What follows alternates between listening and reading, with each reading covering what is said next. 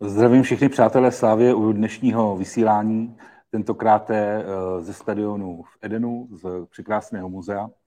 A dnešní, při dnešního vysílání se budou účastnit tři významní hosté z fotbalové Slávě a Jaroslav Tvrdík, předseda představenstva Slávě. Dobrý den. Jiří Bílek, sportovní ředitel a člen představenstva Slávě. Dobrý den. A trenér Jindřich Trpišovský. Dobrý den. Já jsem chtěl začít Jiřím Bílkem, protože vlastně asi poprvé máme možnost takhle s ním se potkat a ptát se ho na nějaké věci. Nicméně k současné epidemiologické situaci v České republice určitě začneme Jaroslavem Tvrdíkem, jestli byste nám mohl říct nějaké aktuální informace, jak to vypadá s přístupem na stadion, jak to bude fungovat teďka a jestli očekáváte nějaký razantní úbytek fanoušků. Jsme teď primárně závislí na tom, jak finálně rozhodne v reakci na ty rekordní čísla k pandemii vláda České republiky.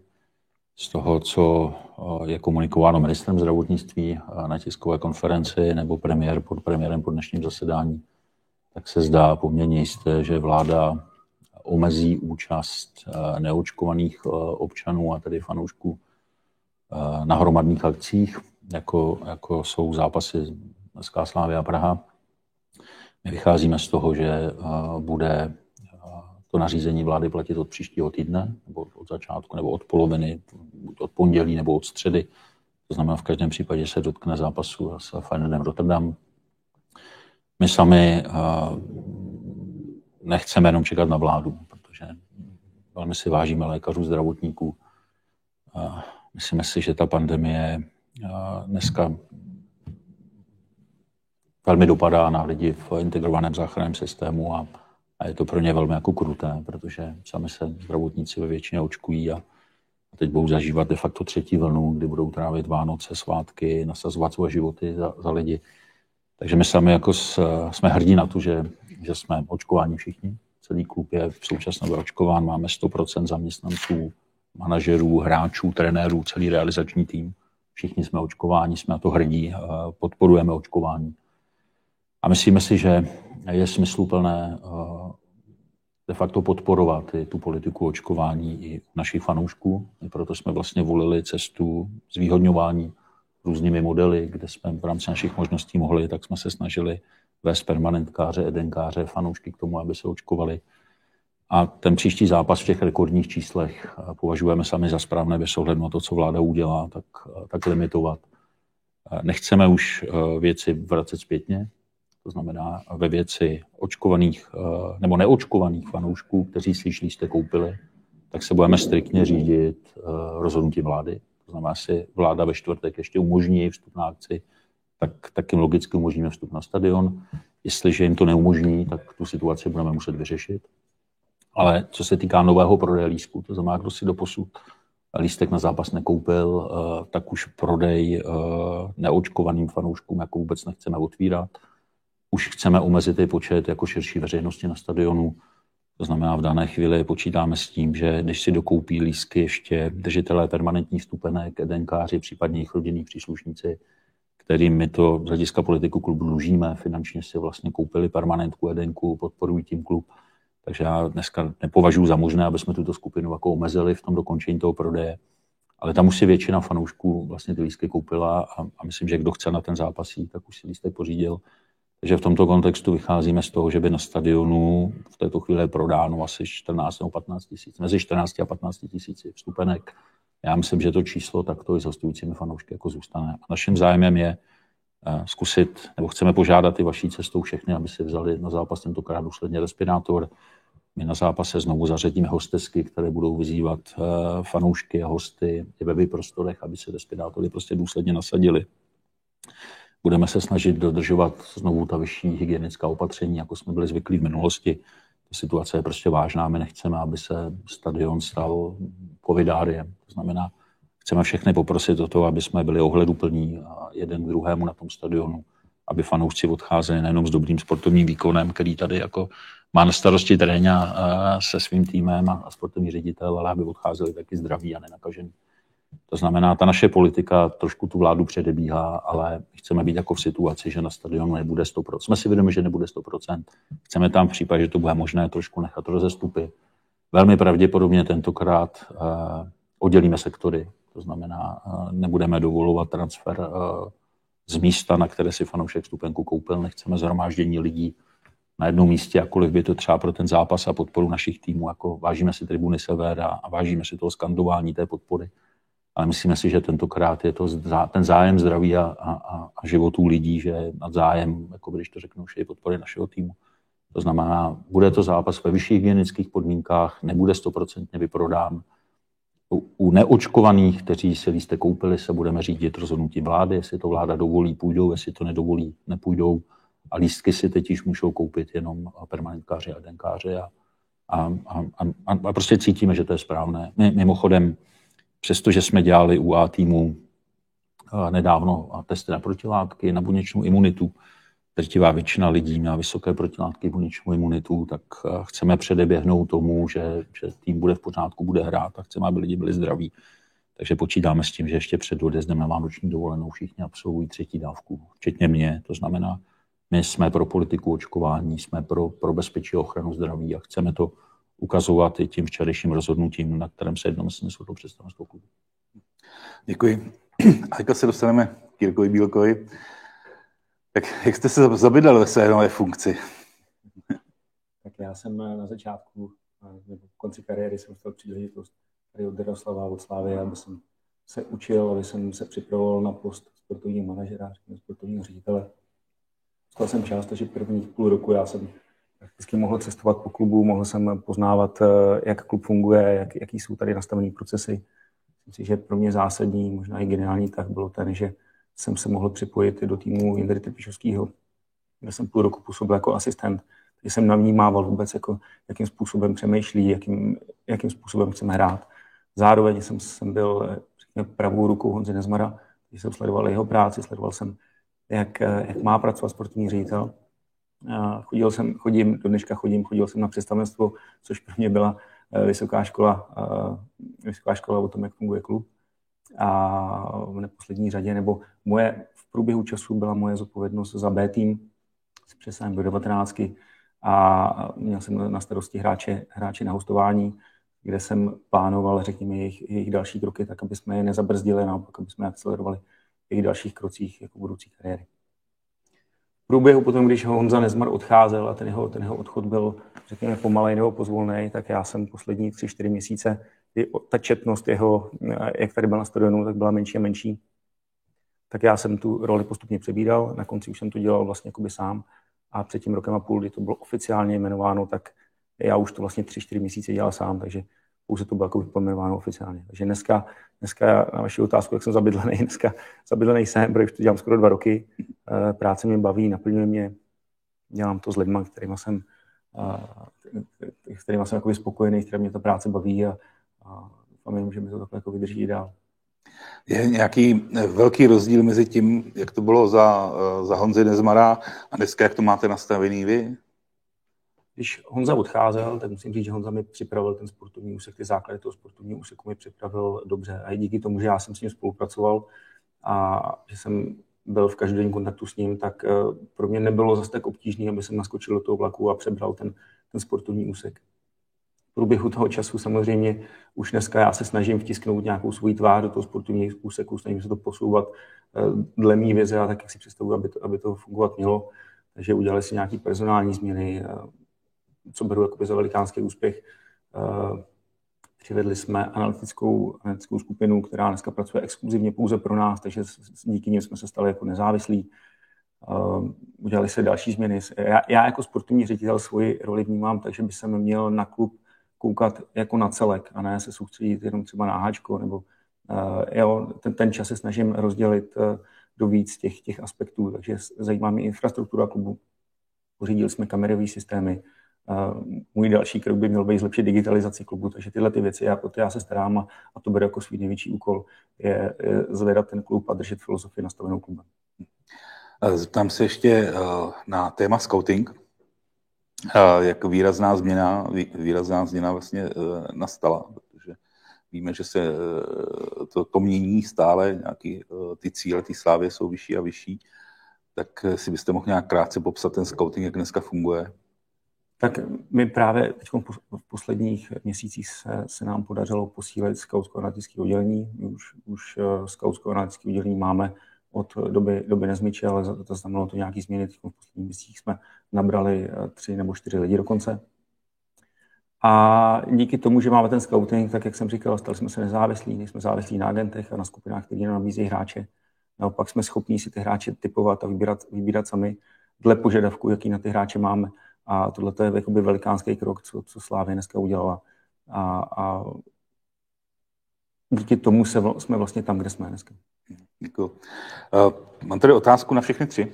Tak začnu zase vámi. Uh, jak hodnotíte uplynulý půl rok, tu podzimní část ligy a, a konferenční ligu uh, pohledem na AHA tým teda? Tak já osobně jsem si nedávno dělal teď analýzu, dělal jsem analýzu i pro představenstvo, z jakého důvodu jsme tam, kde jsme. Já tu současnou situaci vnímám velmi pozitivně. Ač nedominujeme tak, jak jsme dominovali v předchozích letech, tak jsme, jsme první v lize, máme velikánskou šanci postoupit v konferenční lize. A ten důvod, proč eh, nedominujeme tak, eh, jak jsme dominovávali, je za mě ve velkém počtu zranění, které nás potkali. Ale to, to bylo z důvodu toho, že velmi nabitý program Euro a právě jsem si dělal tu analýzu, jak jsem zjistil, že největší počet zraněných hráčů byl právě starších 28 let. Byli to hráči Češi převážně a byli to reprezentanti. Takže z toho mi vyplývá to, že to euro a ten nabitý program, ty stěžní hráči, kteří byli hrát víc zápasů, tak právě měli dopad na ty naše, naše řekněme, výkony, výsledky.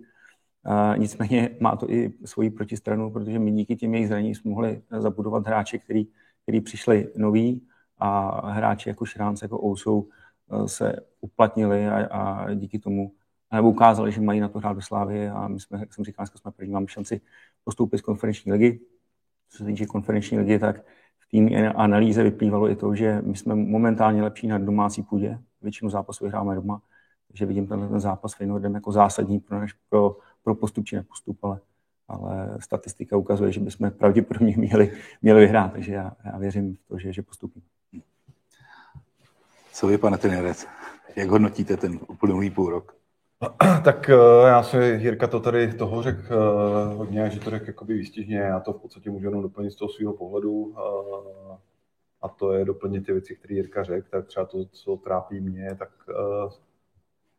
je vlastně věc, který se taky moc vlastně nemluví, protože my, my dost tu výkonnost máme závislou, nebo byli jsme zvyklí na určitý druh jakoby přípravy před tou sezónou, kterou v podstatě už jsme dvakrát neměli, to bylo letošní leto nebo loňská zima, jsme vlastně se blížíme teďka k době, teďka v zimě, kdy jsme vlastně rok bez přípravného období. Ať už to loni bylo za přičiněním covidem, třeba když jsme neodletěli na soustředění a ta pauza byla extrémně krátká, teďka léto v podstatě, už jsem o tom mluvil, to, to ne, vlastně nemělo s letem společně, to možná bylo pro, pro čtyři hráče, takže já si myslím, že to se všechno nakumulovalo uh, to, že spousta hráčů prostě nešla do té sezóny připravená, hlavně, hlavně silově a, a, a balančně tak, aby byli schopni zvládnout tu zátěž, prostě, kterou, na, na kterou prostě byli daný. Takže já bych to tady mohl jakoby rozebírat, eh, ty důvody toho, eh, jak říkal Jirka, eh, dneska vlastně na té Maroce nebo během toho podzimu byli na Maroce vlastně hráči, kteří otáhli tu loňskou sezónu z těch nových hráčů, kteří vlastně přišli, tak těch se, ať je to, já nevím, nebyli tak vytížený to Taras a Iham a tak dál, tak eh, na té Malce nejsou, pokud nejde o nějaký úrazy, jako jsou utkání z Berlína. Takže spousta hráčů se potom vracela vlastně nedolečených, což se nám dřív nestávalo, protože jsme měli tu šíři kádru prostě tu chvíli danou takovou, že pokud ten, že jsme třeba, i když se ten hráč jakoby vrátil do toho týmu, jsme ještě počkali 14 dní, že jsme ty varianty měli. Teď jsme trošku uspěchávali některé ty hráče a, a došlo k nějakým opětovným zraněním takže ta sezóna je taková, jak to řekl tady Jirka, já si jako myslím, že na to, že tady teď sedíme, tak kde jsme, tak na to, čím jsme si prošli za ty tři měsíce, tak možná tolika věc jsme, jsme se neprošli třeba za tři roky jakoby předtím. A ať už to byl ten začátek eh, vlastně absence té přípravy, eh, prostě zranění těch hráčů, potom Eh, to, co se nám stalo v těch čtyřech zápasech vlastně během, těch, během těch kvalifikací, tak těch jakoby momentů, jo, ono už to tam trošku začalo, zase se vrátím první zápas s Ferencvárošem a vlastně zraněný vlastně Petr Ševčík v, já nevím, 20. minutě, který v tu dobu vlastně pro nás byl jakoby klíč, klíč, takže zraněný hráč, pak je tam taková věc, včera jsem se na to vzpomněl zrovna, uh, tam byl takový na moment, kdy Niko, se, Niko dal skvělý na Kuchtiče, který šel sám na bránu ve 20. minutě za 0-0 a byl tam vlastně offside, kdy tam byl Kuchtič o půl hlavy a v zápětí za pět minut jsme dostali ten nešťastný gol, jakoby, takže, takže uh, jsme se jako prošli pak červená karta holy a tak jsme se jako prošli fakt věcma, který Eh, v jednu dobu vlastně jsme byli bez topera a, a tak dále, takže eh, jak to říkala Jirka, vždycky jako se snažím hledat ty pozitivní věci na tom, takže nám to ukázalo spoustu toho, s kým můžeme počítat. Kdo ustál i nějaké věci, který, eh, kdo prostě je schopný přes bolest, kdo schopný přes nějaký nekomfort ohledně o těch hráčích, o tom kádru. Otevřelo to možnost některým hráčům, ať to byl, ať to byl Dan Samek, nebo Ayham, nebo Taras, vlastně integrace těch hráčů vlastně do té, Aleš, Mandous eh, do té základní sestavy. Já si vybavu ten zápas to je vlastně z Plzní tady, který jsme hráli vlastně důležité, až jsme do toho zápasu. Po utkání jsme se o tom bavili vlastně tady se šéfem a s lidmi z představenstva. Že říkám, kdybych jim letě řekl, že do toho zápasu půjdeme vlastně do brány s Alešem a, a eh, s, s Tarasem a Sajhamem jakoby na stoperech a bez, prostě bez Boři, bez Kudyho, bez, bez Provyho, bez Koliho a tak dál a bylo to v létě, tak, tak eh, my všichni řekli jsme si, eh, že jsem se zbláznil.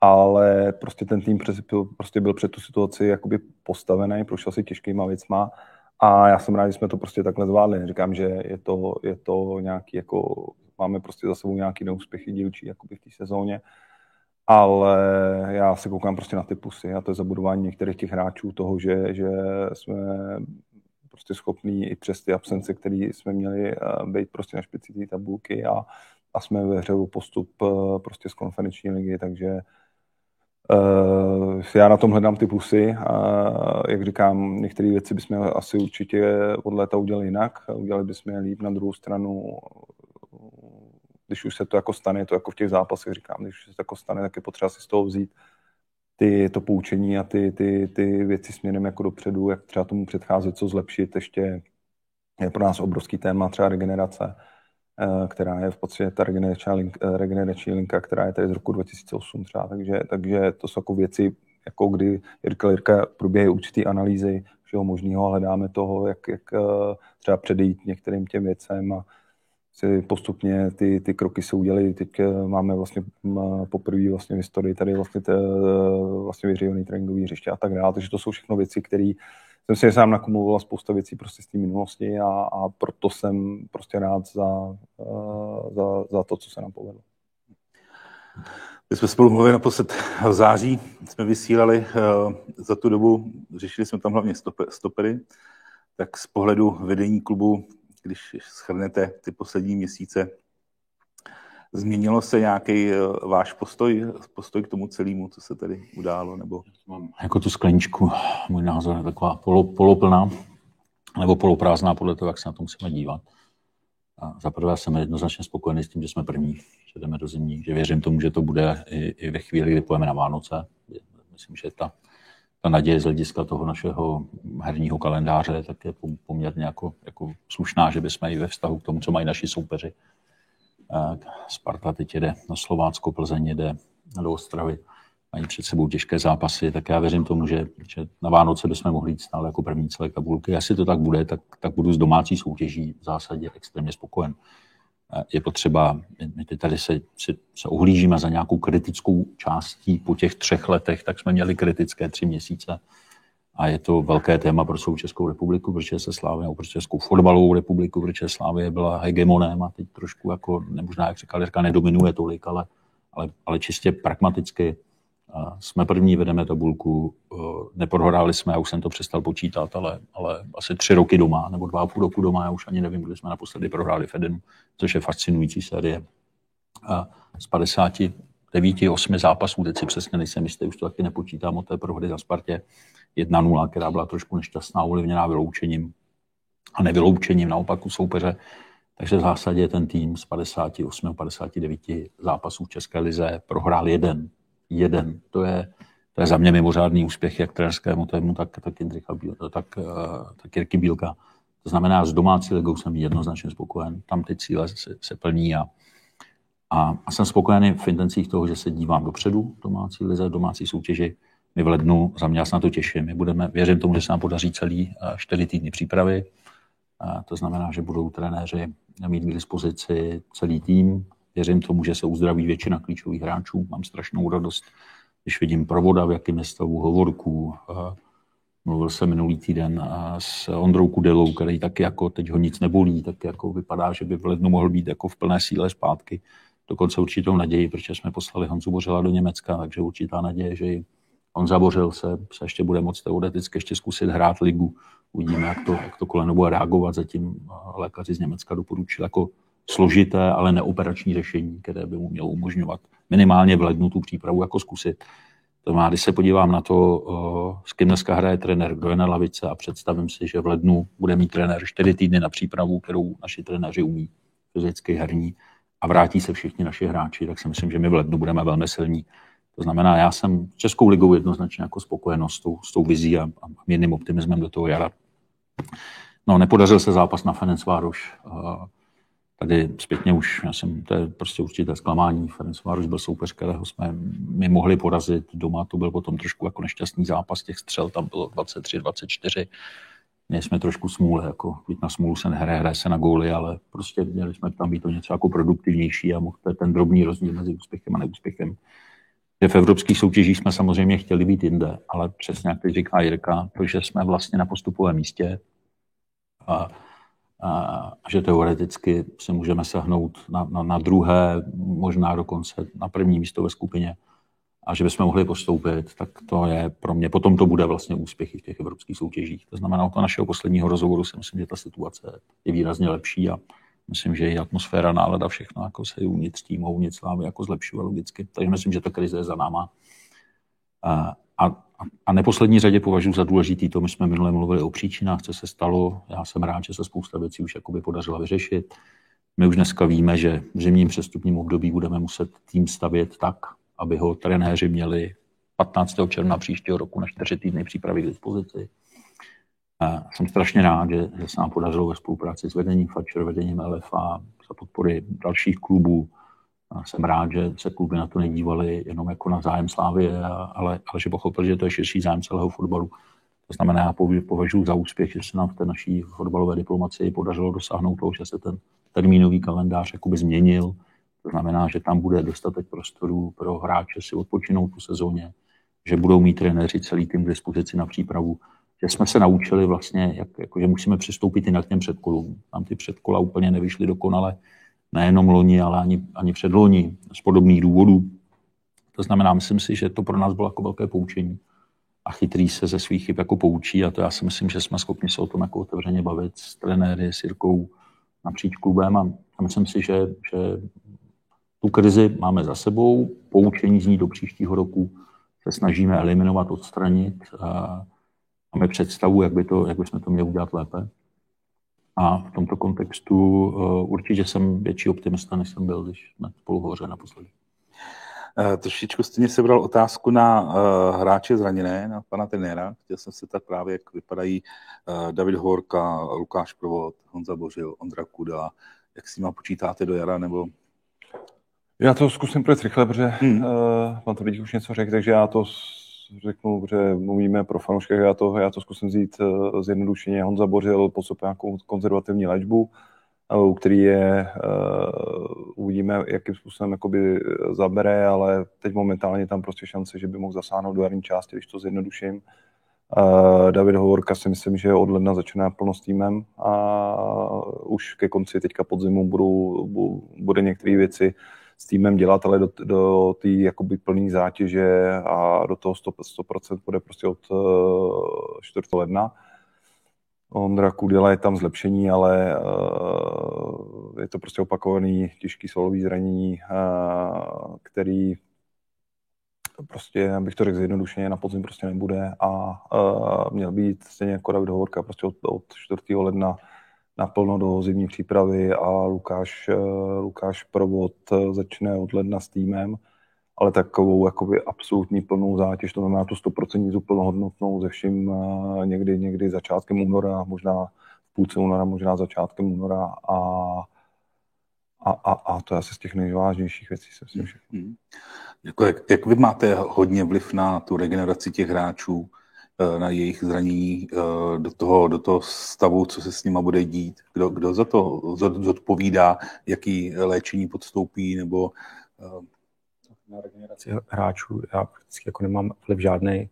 Je to, je to o trenérech a o medical týmu, který má k dispozici A tým a je to vlastně o trenérech, jakou, jak nadávkují tu zátěž v případě jejich zranění.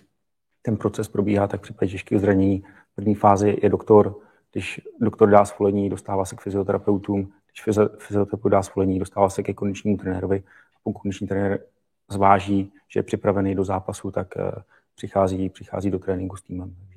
tohle to je v gesci prvního týmu. Já, já si můžu jenom velmi krátce zareagovat. My na zimu vlastně připravujeme rekonstrukci regenerace. Koupili jsme v létě kryokomoru. Teď v zimě jako hlavní cíl pro, pro technicko-provozní úsek je vlastně rekonstrukce regenerace. To znamená to, co říkal Indra, zlepšit to zázemí nebo ty podmínky pro tu regeneraci. Myslím se obecně, že máme špičkový fyzioterapeutický tým. Myslím, že ty, ty naši lidé to dělají jako skvěle a, a že ta kvalita jako fyzioterapie, regenerace jako skvělá.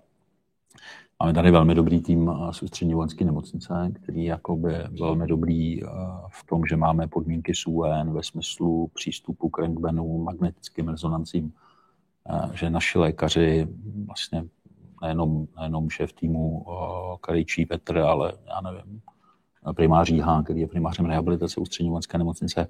Takže my, my ten tým jako máme nastaven velice dobře. Přesto všechno dneska budeme možná hledat ještě nějaké, nějaké doplnění v reakci na, na ty zranění. Možná budeme jako zvažovat ještě nějaké komplexnější rozšíření o nějaké specialisty na, na, na diagnostiku a, a, a fyzioterapii. To znamená, trápí nás to.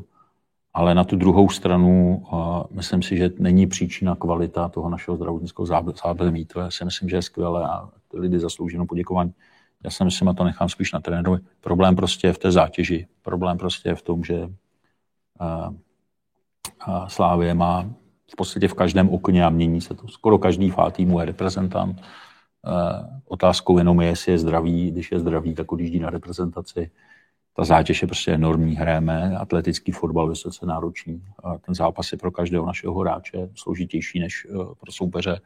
Logicky se na to připravujeme na trénincích a, a potom ta zápasová zátěž e, v reprezentacích je jako obrovská plus k tomu ta, ta neúplně vhodně pro tuto, pro tuto, pro tuto jako činnost, tak neúplně vhodně složená termínová listina, kde my sice odehráváme stejné, stejné počty zápasů, třeba jako některé kluby typu PSG, ale, ale samozřejmě máme jiné podmínky, jiné klima, kvalita terénu v Česku, kvalita rehabilitace, my jako ji zlepšíme, ale PSG nikdy nebudeme a plus je, to, plus je to otázka toho, jak ty zápasy jsou řazeny za sebou. To znamená, těch faktorů je víc, proč jsou naši hráči zranění. A upřímně, když se podíváme na, na reprezentaci, tak se to vlastně stalo nejenom našim klukům, ale i Tomášovi Součkovi, Vladimírovi Soufadovi, který jsou ve Vezdemu. Prostě ukazuje to, že ta kombinace atletického stylu fotbalu, když ten hráč zrovna není Messi a, a, a, a není jako vysloveně jako herně zaměřený jinak, tak, tak potom je to jako, potom to za mě vede k těm zraněním. A u nás se skumulovali eh, Prostě v letošním roce to byl jakoby za mě dopad nízké fáze odpočinku v podstatě v těch posledních třech letech. Indro. Já, krátce, Já si myslím, že ani naši doktoři a rehabilitanti byste, jako, nebo fyzioterapeuti eh, by s tou extrémní zátěží prostě nedokázali nic moc dělat. No, já, si, já, já to jenom doplním. Já si to prostě myslím, že ten, ten eh, program máme podobný třetí rok a vlastně dva a půl roku eh, jsme to zvládali s nějakýma vždycky jsou dvě věci. Jedna věc to jsou ty úrazové věci a pak, se, pak, je, pak eh, jsou ty věci, eh, ty svalové a eh, my jsme to prostě dva půl roku neměli i při té zátěži, která byla, ale prostě tohle to bylo, to byl extrém tím eurem a tím začátkem prostě České ligy a si myslím, že tam je prostě spousta, jako to moc jako nevnímáme, ale Česká liga v podstatě začala jako jedna z prvních v Evropě a končí jako poslední v Evropě. Já třeba řeknu, že já nevím, už jsem o tom mluvil, třeba Ferenc Vároš vlastně končil ligu o 22 dní dřív, než jsme ji končili my. Uh, a uh, jenom takový jakoby příklady, nebo Suk třeba s Sufem se po Euro vraceli vlastně do Vezemu a, a měli, uh, měli vlastně přes 20 dní volno jako a ty hráči od nás měli 9 až 10 dní a pak měli 14 dní na to si připravit právě na ty, na ty utkání jakoby s Ferenc Várošem, ty kvalifikace, takže jsem třeba mluvil s Tomášem a Oni hráli v tu dobu, kdy my jsme hráli s Ferencvárošem, oni hráli s Atalantou Bergamo vlastně přípravný zápas a říkal mi, že se cítil nejhůř vlastně vůbec ve své kariéře. Tak jsme si jako o tom povídali, protože jsme probírali různé věci ohledně trénování v Anglii a různých věcí a tak dále. Takže on, on mi jako vyprávěl tím, tím čím si jakoby prošli tam a, a říkal mi, já jsem se cítil uh, prostě katastrofálně jako v tom zápase a říkám, vidíš, a to je stejný termín, co hrál Holi a Ševa a spolu hráli vlastně zápas s Ferencvárošem. Jako, jo. Takže tam já řeknu jenom k té přípravě, eh, to jako není jenom o zvyšování nějaké fyzické kondice, jakoby o tom, že se někdo jako prostě nabuší připraví se na sezónu, jakoby to, to, to, je nějaká část jakoby toho, ale druhá věc je, že vlastně vy děláte eh, nějaký typ tréninku, který během sezóny nemůžete dělat, že je nějakou fázi prostě super kompenzace a, a hlavně to tělo vlastně připravujete na tu zátěž ohledně různých to znamená, mě to teď ne, nechci jakoby rozebírat, prostě ta příprava je, vy, vy prostě nějak začnete, něco trénujete a pak ty hráče třeba 14 dní, ještě potřebujete 14 dní, ideálně 3 týdny před tím prvním zápasem, abyste jako vyladil a tohle vlastně na to potřebujete prostě určitý čas. A pokud se vám to jako smrskne do třech týdnů, eh, kdy v těch třech týdnech ten hráč musí jako odpočinout, eh, musíte to zatížit, a pak by se měl 14 eh, dní ladit ještě na tu sezónu, tak se prostě do třech týdnů nemůžete vyjít, protože ideálně na to potřebujete 6 až 7 týdnů. Jakoby. A to jsou jako ty věci, které si myslím, že nás prostě postupně dohnaly a vlastně, když nad tím zpětně přemýšlíme, tak to jinak prostě nešlo vyřešit. To vyřešit jině tím, že bychom ty hráči končili sezónu jakoby dřív, třeba už 14 dní, ale stejně bychom se nevyhli k tomu, že byli na euro, že byli prostě do těch, toto, eh, takže třeba pro nás je to třeba do budoucna, nebo už je jako změna termínové listiny, jako jediný, co se mohou udělat jinak, eh, vzít ty hráče a, nechat je odehrát prostě zápas rovnou a pak je nějak postupně vracet prostě do té přípravy vlastně. A, ale eh, my tu sezonu prostě máme jakoby hrozně dlouho. Máme na začátku prostě předkola, pak jsou reprezentace, pak se jede vlastně celý rok ta liga, jo. Někdo, někdo mi říká, uh, někdo, tohle jsem mluvil s jedním člověkem, mi říká, jo, ale, ale my máte v zimě pauzu a, a, a v Anglii hrajou furt. A já říkám, no hrajou furt a, a my zase trénujeme. Teď budeme mít zimě tréninkový camp, kde ty hráči uh, prostě naběhají určitý čísla, který se, a mají prostě silový tréninky a tak dále, takže oni, oni neodpočívají, oni trénují možná ještě víc, než, než, že hrajou ty zápasy, ale prostě vy na každý ten sport, nejenom na ten fotbal, prostě musíte být jakoby silově připravený, ty to jako vazy prostě a tak dál. A pokud se vám někdo objeví, je to trochu zjednodušení nějaká disbalance a nejste na tu zátěž jako připravený, to si teď třeba děje Petrovi Ševčíkovi, který vlastně pro nás je fakt prostě klíčový hráč a nemá možnost toho, že se potom zřejmě vrací mu říct, počkej ještě 14 dní a nechat ho kondičákům 14 dní díl, aby přišel jako absolutně připravený prostě potřeb do toho zápasu a on během dvou zápasů se dotkne 13 kilometrů a během, během vlastně týdne naběhá v těch zápasech eh, skoro 40 kilometrů v obrovských intenzitách, tak se prostě nikde objeví problém. Ne v tom svalu přímo, ale třeba v nějakých těch měkkých tkáních a, a v tříslech prostě a tak dále. Takže, takže teď bych to jako zkrátil, zjednodušil, protože jako my, my jako u těch hráčů prostě vyhlížíme tu zimu, kdy jim prostě chceme uh, dopřát prostě to určitou volno, volno, ještě probíráme nějakou možnost uh, prostě určitých terapií a tak dál a potom v podstatě ty přípravy, kterou budeme mít prostě po roce a že do toho jara půjdeme v nějaký komfortní vyšší pozici, než byla teďka v letě. Ještě zůstaneme od toho hráčského kádru. Když porovnáte dvě jména, Macen, Ousou, jak naplnili vaše, vaše očekávání? Mně připadá, že od Macena bylo očekáváno víc, než od Ousova a nakonec to je trošku obráceně, kdy ten Macen vlastně začínal v Bčku, mm-hmm. pak se přesunul do Ačka, nějaký čas nebyl vidět, teďka tak sporadicky nastupuje. Já si myslím, že to krásně ukazuje jako příklad, eh, příklad komplexnosti příchodu toho hráče do toho klubu, že vlastně na těch dvou jménech a tím, že přišel vlastně v podobném termínu, tak vlastně se krásně ukazuje jakoby ta jednoduchost a složitost jakoby příchodu toho, toho hráče jako do zahraničního vlastně do, do, do toho klubu, protože vlastně uh, oba jsou jako mentálně jakoby a typologicky vlastně úplně odlišný typy. A možná se Kajhamovi pak dostaneme v nějaké jakoby části, tam jde o tu osobnost toho hráče, o určitou uh, vývoj prostě toho hráče, takže, takže u, prostě uh, IHAM byl jako hozený do vody, my jsme s ním měli trošku jiný plán, já se pak k, jako k tomu dostanu a tak dál. A kvůli té minutáži, ale je to prostě člověk, který se rychle učí, který rychle zapadne prostě do kolektivu, to znamená, IHAM s náma byl třeba tři týdny, a bylo to, jako kdyby s náma byl čtyři, eh, prostě za tři týdny byl schopný komunikovat se všema hráčema v kabině s trenérem a tak dále a, a vypadalo to jako, jako když je tady prostě půl roku. Jo. U Emila, Emil je trošku takový introvertnější typ, velký jakoby introvert, který si hledal dlouho cestu jakoby k těm vztahům prostě v kabině, což pak vlastně ten váš jako psychický stav a ten komfort se pak odráží i na tom, i na tom hřišti. Jakoby, jo. Pak je to, že vlastně o tom hráči víte prostě hrozně málo, protože, protože Ayam prostě za mě přišel fyzicky jako skvěle připravený a zase, kdy řeknu, eh, jenom zase příhodu jenom pro eh, jako ilustraci, on přijel eh, v době, kdy vlastně jsme, určitá část hráčů něco doběhávala vlastně v kondiční přípravě a on byl vlastně první dva tréninky v lese s hráčem a, a měl svůj jakoby plán, jak jako kondičáci chtěli připravit a prostě třetí den jsme potřebovali jednoho hráče do, do modelovaného zápasu, on si vzal dresa a odehrál ten zápas, jako kdyby tady s námi byl tři měsíce. Uh, Emil prostě hrál určitý styl, jako by v Linci, který hrál prostě jiný rozestavení. Uh, největší problém prostě u něj byla váha jednoznačně, která už dneska je o 3,5 kg, skoro o 4 kg, dneska už menší, než, než měl, když přišel. Bavím se jakoby o, o, o, to, o tom stavu, kdy, kdy on prostě přišel. Byla tam nějaká doba, kdy on v Linci jakoby nenastupoval pravidelně, to znamená, přišel s nějakou vlastně herním jakoby handicapem a prostě mu to trvá díl to zapracování. A co se tu s někým bavil, taky mi říkal, že já, já říkám, aby jsme hráče nehodnotili půl roku, nebo že vždycky říkám, nebo že má nějaký adaptační půl rok a je to trošku jako zkreslený. Já jsem jako uh, říkal, že toho hráče hodnotíme až po půl roce, když tady je, ne, že by neměl hrát po měsíci a po dvou, po třech, ale každý ten případ, vys Alex Král, který přišel a v podstatě za, za měsíc a půl byl v základní sestavě na jiném postu, Láďa Cufel. Každý ten hráč prostě jde z jiného klubu, z jiného prostředí, hrál, hrál prostě jiný styl hry, takže Emil si zvyká obrovsky na nároky, který na tom postu prostě my potřebujeme. Uh, a myslím si, že urazil ohromný kus cesty.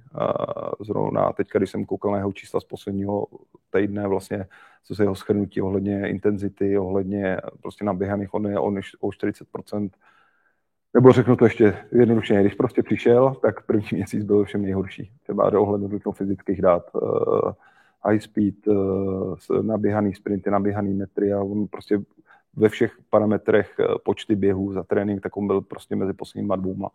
Jo, dneska už je mezi třeba na pátém, šestém, sedmém, osmém místě to, a to jsou prostě věci, které musel zlepšit, potřeba prostě čas. A další věc je, že prostě v té situaci, ve které jsme byli, ten hráč prostě potřebuje, zase to řeknu, uvedu příklad, prostě David Zima prostě přišel v nějaké době, Měli jsme prostor ohledně covidu, kdy se prostě dva, dva měsíce nehrálo. A hráli jsme o titul, ale on měl vedle o Onzu Bořila, vedle sebe Ondru Kudelu, za sebou Ondru Koláře a na polovoru byl Láďa Coufal a před nima Tomáš Holeš. A s touhle tím sloužením odehrál prvních 15 ligových zápasů, což je pro toho hráče jakoby mnohem jednodušší, než nastoupit pro Emila. A my jsme o tom, jako, o tom mluvili už před měsícem, když šel nahoru, kdy já jsem říkal, že chci dostat prostor od začátku v zápase, kde, kde bude mít okolo sebe kde hráči, kteří hrajou na svých pozicích a, a budou schopni mu pomoct jakoby, k tomu výkonu a, a tam to potkalo ty kluky vzadu, eh, že jo, v podstatě eh, jsme šli do zápasu, kdy celá obrana a brankař měli odehraných nějakých 20 zápasů za Slávy, jakoby v těch těžkých utkáních a prostě to zvládli a, a my jsme se tam potřebovali opřít o ty hráče, proto tam dostával přednost třeba Kuba Hromada, jakoby Tomáš Holeš a ty hráči, kteří jsou tady prostě díl, jakoby, takže eh, je tam velký rozdíl, prostě byl v takový jako psychickém zvládnutí toho cizího prostě prostředí což, eh, abych to doplnil, bylo u AIMA, když jsme s ním s Jirkou seděli vlastně na večer, kdy, když přiletěl vlastně poprvé, tak vlastně to byl, že jsme ho chtěli poznat a udělal tam nás jakoby obrovský dojem. A už, už po, prostě po deseti minutách já jsem seděl a, a jsme se na sebe podívali. A já říkám, to prostě musíme udělat, i když, eh, i když o něm prostě nic jako nevíme, jakoby, jo, protože ten člověk je prostě obrovská osobnost, jakoby a e, když s ním prostě mluvíte dvě minuty o fotbale, tak s ním vlastně cítíte, jak žije tím fotbalem, jak ho cítí a ta adaptace je prostě hrozně rychlá, než, než e, ten Emil měl prostě problém i v tom Linci prostě s tou klimatizací a to se vlastně tady potom potvrdilo. Hmm. E, u těch hráčů máme samozřejmě trošku, řeknu, nepovedený přestupy, když se dotknu Helebrand, Matoušek, Mohamed Tyžany, jak to s nima vypadá nějak jako do budoucna. Spíš už ne, nebo je tam nějaká šance, že se tyhle ty hráči někdy, někdy ještě tady objeví? Tak já tomu rychle, pak to nechám asi na Jarkovi. Spíš eh, ty ženy je prostě zraněný, který přišel eh, s nějakým problémem vlastně vrátil se z Liberce, vlastně z hostování se vrátil vlastně s předrženým křížákem a, a je vlastně ve stejném procesu, jako je David Hovorka a, a, a Lukáš Provod, vlastně stejný stav. Takže, takže momentálně už se blíží stavu, kdyby měli doplnit zátěže. Momentálně se připravuje s B týmem a vlastně se připravuje jeho, jeho zimní jakoby hostování tak, aby někde prostě získal tu herní praxi. A u Honzy, u Honzy Matouška eh, prostě došlo těma opakovanýma zraněníma vlastně k tomu, že, že on se na těch hostováních vlastně ani neprosadil tam pořádně tam, kde byl, ani v některých fázích nebyl jakoby v základní sestavě. Teď momentálně bych řekl, že prožívá nejlepší období a eh, je to vlastně ten starý, starý eh, jakoby Honza, který, který eh, byl v té době, kdy jsme ho vlastně dělali a teď jde jenom o to, aby zůstal zdravý a aby, aby v tom pokračoval a, a, a třetí jméno. Matoušek Helebrant. U Patrika to bylo vlastně podobný, vlastně podobný to, že nebo to řeknu to, my prostě potřebujeme vědět, aby ten hráč, když tady jakoby bude v tomhle věku, aby měl jako reálnou šanci, že odehraje uh, počet minut takový, aby ho prostě rozvíjel, jakoby, než, než aby jako nehrál a my jsme po těch hráčích, kteří jdou do těchto klubů chtěli, a to je třeba u Berryho, a, a aby byli prostě tahouni těch svých klubů v momentě, kdy budou tahovní klubu, kde působí, tak jsou připraveni na to pak přijít jakoby do Slávě a hrát. Ne, každý to úplně zvládne jako, jako, a nemůžete v tom kádru s těma ambicema, které tady jsou, uh, hrát prostě s třema ze čtyřma hráčema, který uh, vlastně čekají na to, že jim někdo jako pomůže. Můžete se starat jako o jednoho, to je sám třeba, můžete o a teď jich bylo jakoby víc. A uh, takže, takže ty hráči jdou na hostování hlavně proto, aby měli herní praxi, ale aby tam patřili k nejlepším hráčům svého týmu a pak je to předpoklad pro to, aby se prosadili tady. Takže já to řeknu za sebe, my ty hráče chceme stahovat, eh, nebo za mě by se měli vrátit v momentě, kdy budou mít reálnou šanci se dostat třeba do první 14, 15 na ten, na, na, do nominace prostě na ten zápas a budou patřit nejlepším v těch uh, svých klubech. A pokud, pokud to tak jako není z nějakých důvodů, tak nemá smysl je vlastně stahovat tady do tohohle kádru, který tady je. Chcete to nějaký jako doplnit? Myslím, že Jindra to řekl jakoby správně a trefně. Hmm. Tam se, když... Já, já ještě velmi jako krátce zareagovat na, na tu předchozí otázku. Uh, ono to má, jako já bych byl opatrný ve slovu povedený a nepovedený přestup, to jako vždycky ukáže teprve čas. Uh, co se týká uh, Ajhama, já si myslím, že a, a konec konců je Macna, oba sem přicházeli s tím, že nebudou okamžitými posilami A týmu. Takže za mě je strašně složité říct o někom, kdo přišel poslední přestupní období přesně jak říkal Lindra, po dvou, třech měsících od jejich příchodu, tak, tak vyhodnocovat, jestli jsou nebo nejsou nepovedení posily. Iham je za mě úplně vzorový případ toho, jak má vypadat naopak posila. Protože to byl mladý hráč, Mimochodem, my jsme ho kupovali za cenu. Dneska celá Česká liga trošku jako má, má, má ambice, jakoby, my dneska koupit mladého hráče a hned se pohybujeme jako ve vyšších desítkách milionů. Pro nás Iham za mě byl vzorová práce. Trenérů, kterým se líbil, scoutingu, analytiku našich celé to zázemí, tak jak u nás je proces toho výběru toho hráčů, tak vlastně za mě tohle jako na, na velkou pochvalu. To jako já bych řekl, že takhle to má vypadat. Vybrali jsme hráče, který hrál druhou ligu, ale současně kapitán švédské reprezentace. Velmi zdravé sebevědomí v tom hráči. To má poznání té povahy, který na konci rozhodl pro to, co říkal Lindra, že se do něj zamiloval vlastně po společné zkusce. Ten kluk je zdravý.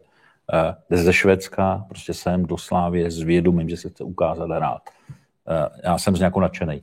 To, že nám vypadla celá zadní řada a dostal příležitost rychleji, to jako je pozitivum. Ale kdyby nehrál, tak my jsme zvažovali, že bychom neměli ty zranění, tak chtěl pravděpodobně hostovat do jiného týmu. To byl původní plán. A že by se stejně vracel za půl roku nebo jako za rok. Takže u něj jenom s hodou náhod uh, se to vlastně zrychlilo a už je v základu a je skvělý a jenom to potvrzuje správnost toho rozhodnutí trenérů, scoutingu i, i vedení sportovního úseku. To má za mě a já absolutně jako skvělá a, a možná pozitivně zrychlená uh, kariéra tohohle hráče. Jo. A ta cena, jako fantastická za mě z hlediska cena výkona a myslím, že o něj bude do budoucna velký zájem jako na přestupu trhu. Uh, co se týká Emila, zase to samý. My jsme věděli ty nedostatky. My jsme jako nečekali, že přijde na skočí a bude z něj druhý den nový souček. I, i, i Ousou, teda i Macen se bral s vědomím toho, že se absolvuje přípravu sáčkem a odejde. To jsme se pak rozhodli, že ho necháme tady, že mu to, jako, že ho to pomůže zrychlit. Eh, tak to je taky objektivní pravda, že, že přicházet s mírnou nadváhou nebo na, na, na, na potřeby našeho atletického fotbalu. Ono na jednu stranu je to jeho jako nevýhoda a jsem hrozně rád, že se dává do formy. A na druhou stranu to odpovídá se té ceně. Potřeba si třeba říct, kolik stál Alex, který má, já nevím, násobek, dvojnásobek nebo dva půl násobek té ceny a kolik je Emil. Takže my u Emila jsme také z části kupovali ten potenciál. A, a to, jestli ho má nebo nemá, jestli to rozhodnutí scoutingu a, a celosportovního seku bylo správné trenéru, to ukáže teprve, bavme se o tom třeba za rok v tuhle dobu, anebo v létě příštího roku. No. Na trénincích opadá dneska skvěle. Co se týká Protože bychom kupovali hotové hráče, o tom mluvím, jako, jako čekat, že přijdu do Slavy dneska hráče, který naskočí, no to, to, jsme v milionech euro nebo v desítkách milionů korun a to my chceme být v těch větších investicích do hráčů jako opatrnější. Co se týká Tižanyho, tam já bych trošku řekl, a myslím, že to nemá jako moc smysl tajit, jsme trošku kupovali jako investici, protože ta cena jeho byla velmi jako malá, byla spíš jako symbolická. Říkali jsme si, že, že určitě, když zainvestujeme, vezmeme ho, posuneme ho sportovně dopředu, takže se nám vrátí investice, možná ho za někoho vyměníme v tom, v tom obchodu, kde, kde a, a třeba se stane hráčem Slávě. Ale, ale primárně ta cena za toho hráče tak byla jako příležitostí, když to řeknu jednoduše. Ta cena je zhruba stejná, jako, jako jsme brali uh, Abdalaha, Simu. To znamená, věřili jsme budoucnosti, přišlo to zranění, který to zkomplikovalo, takže taky odpovědět si na to, jestli to byla nebo nebude, nebyla dobrá investice, to bych si řekl časem.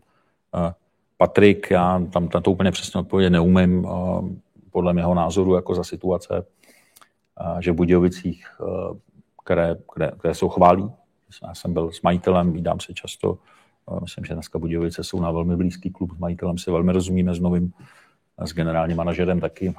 Myslím, že ta, ta, ta, s trenérem konec konců ta blízkost názorová jako je, je velká.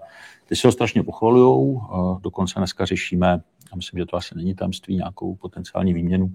To znamená, že by si tam Patrika nechali nějaké delší časové období s nějakou naší obcí, možnou si ho, si ho koupit kam zpátky do Slávě a strašně si ho chválí a chtějí ho jako pilířového hráče, jako základu.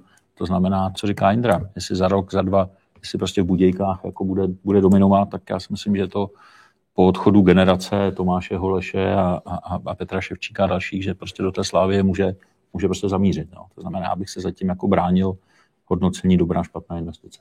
Mm-hmm. Tam se Joao Filipe. To byl hráč, který k nám svého času jako schopný mládežník přicházel a nakonec odešel ze Slávě a pak překvapivě se objevil v Rakovníku, kde dneska už, dneska už taky není. Můžete nám říct, Jirko, co se tam tenkrát stalo, nebo proč, proč to takhle se celý událo? Já vidím, že vás fanoušci skritizovali a diváci za to, že minule jsme měli pozitivní rozhovor. Ne, ne, ne. Dneska vidím, že jste se do, toho na, se... na, na tvrdší kategorii. to ne. Tak konkrétně v jeho případě, když tady Jaroslav Dendrou říkali, že se nedá hráč nebo nákup hráče hodnotit po, po několika měsících nebo po roce, tak v jeho případě už to zhodnotit jakoby můžeme, protože Joao přišel před třemi, čtyřmi lety. Si, eh, takhle nějak to bylo a uh, dovolím si říct, že v tehdy jsme se my jako klub jsme se učili a byl, byl to chybný nákup. Byl to chybný nákup z pohledu typologie, protože to byl řekněme, nebyl správně vyzkoušený ten hráč, protože jsme ho kupovali na základě turnaje, který se odehrál v České republice a nebyli jsme připraveni na příchod hráče ze zahraničí, konkrétně z Brazílie, protože Pardon? S jazykovou bariérou. S jazykovou bariérou, protože hráč uh, mluví portugalsky. Tady u nás v klubu mluvili pouze jediný člověk portugalský, hlavní scout, který se mu musel v tomto případě věnovat. My jsme hráči měli pod kontrolou uh, vlastně dvě, tři, čtyři hodiny denně a ten zbytek toho času jsme ho pod kontrolou neměli a nevěděli jsme, co vlastně dělá. Až zpětně jsme se dozvěděli, že, že jí McDonald, že jí KFC, že ponocuje, tráví čas eh, u PlayStationu. A v případě, že investujete do, do hráče v, řády, řádech milionů korun a hráč vám tohle to dělá a ničí tu investici, tak je to špatně. Na druhou stranu to byla skvělá zkušenost, my jsme se to poučili. Dneska máme tým lidí, kteří se starají o, o adaptaci hráčů, kteří připravují hráče a snaží se ty investice zhodnotit a urychlit. A, takže na tom konci to bylo skvělá zkušenost. Tam se uh, asi na Vlašim nebo nějakou mládež naši uh, s potenciálem do, do, do A týmu, buď teďka v zimě nebo v příštím roce, hodně se mluví o Aliagičovi, který prostě uh, je hodně vidět. Uh, tak jestli tam je někdo, asi na vás trenéra nejspíš. Tak já myslím spíš, spíš na Jirku, který vlastně s Přemou rozjeli ten projekt, který si myslím, že nám už teď přináší jako skvělý ovoce. Že to bylo skvělé rozhodnutí v tu, v tu chvíli a takový vyplnění jako ty díry, jakoby, kterou jsme měli, která vždycky, protože já jsem x let mládež trénoval a vím vlastně, že nejtěžší věc na fotbale nebo je, je vlastně přechod těch hráčů z těch mládežnických kategorií do toho dospělého fotbalu a je tam největší úmrtnost eh, těch hráčů a, a takže to je strašně důležitá věc. Takže tohle, tohle si myslím, že už nám jako ukázalo spoustu pozitiv, eh, to nechám na Jirku. Eh, jsou tam prostě dva hráči s Vlašimi, který s námi půjdou do zimní přípravy, spíš zase z toho pohledu, tak aby my jsme viděli, jaký progres jakoby udělali a pokud budou mít reálnou šanci v tom zase tak jako jsme to vlastně řešili u Dana Samka, u kterého vlastně byl podobný tlak v létě ho přesunout do Vlašimi, eh, jako u těch ostatních hráčů, ale eh, tam jsme jako cítili, že tu šanci může dostat a eh, nakonec tady jakoby zůstal, tak je to jedna z těch nejtěžších věcí vlastně posoudit, kam toho hráče přesunout, jak ho nechat. Takže to si pak vyhodnotíme po té zimní přípravě, jak budou vypadat hráči, kteří se vrátí, jak bude aktuální stav toho kádru. Ale tyhle ty hráči prostě potřebují za mě udělali prostě nějaký pokrok a měli bychom prostě pokračovat a už je na zvážení nás všech, jestli, jestli dál ve Vlašimi nebo případně v Lize a tak dál. Takže já, já jsem rád, jako když ten hráč v tomhle věku někdy taky zažije v tom týmu jakoby to, tu roli toho, že nejenom, že začíná, že je dobrý jako příjemně překvapit, ale pak to potvrzovat, aby třeba lídr toho týmu, jakoby, aby zodpovědný za výsledky toho týmu a tam, tam se nejvíc tyhle ty hráči jakoby vychovávají. Takže takže jenom abych já na to odpověděl, eh, myslím si, že jestli se nestane nic nepřidovitelného zdravotní stav a tak dále, tak dva hráči s vašimi s náma po zimní přípravy a jinak to nechám na Jirkovi ten zbytek ohledně vaše. Můžete být konkrétní? nebo? Abych vysvětlil vůbec jakoby naše uvažování, nebo proč, hmm. proč zrovna Vlaším, tak eh, když začnu jako z akademie naší, tak vrchol, jakoby vrchol pyramidy je náš B tým, který dneska, dneska hraje třetí ligu naše, naše 19 nebo naše dorosty jsou posunutý o rok níž, takže hrajou s o rok staršími, tak aby, uh, aby se zlepšovali, aby, aby to bylo pro ně náročnější. Uh, filozofie je taková, že v B týmu by měli být dorostenci, hráč by tam měl zůstat maximálně dva roky, měl by tam zůstat dorostenci a ještě jeden rok přes. A potom byla díra, o kterou my jsme, my jsme nevěděli, jaký máme využít, jak říkal Indra. My jsme zkoušeli spolupráci s Viktorií Žižkov, my jsme zkoušeli spolupráci s Vyšehradem, ale ani jedna ta spolupráce se nepovedla, naopak jsme se poučili z těchto chyb a uh, Vlašim, protože je kousek za Prahou, uh, dali jsme tam náš celý realizační tým, dali jsme tam koordinátora, což je Přema Kovář, který to mimochodem dělá fantasticky, v té práci se našel a jeho velkou zásluhou je to, kde ta Vlašim dneska je. Takže takže Vlašim využila tu díru, posíláme tam ty nejlepší, ty nejlepší talenty z našeho Bčka, z naší akademie, tak, aby se ohráli, aby, aby získali ty zkušenosti a ještě nám chybí poslední krok, ale asi tady neotevřu, možná tady řeknu něco tajného, že už jsme blízko uh, spolupráce s prvoligovým týmem, uh, tak aby jsme měli další krok v první lize, aby jsme ty hráče měli dal, další jakoby, krok pro ty hráče a připravenou tu cestu, tak aby se mohli vrátit k nám do Slávy Praha, byli ohraný a nestávaly si ty případy, uh, který se stávaly v minulosti, tak aby jsme byli efektivní ve, ve vývoji toho hráče.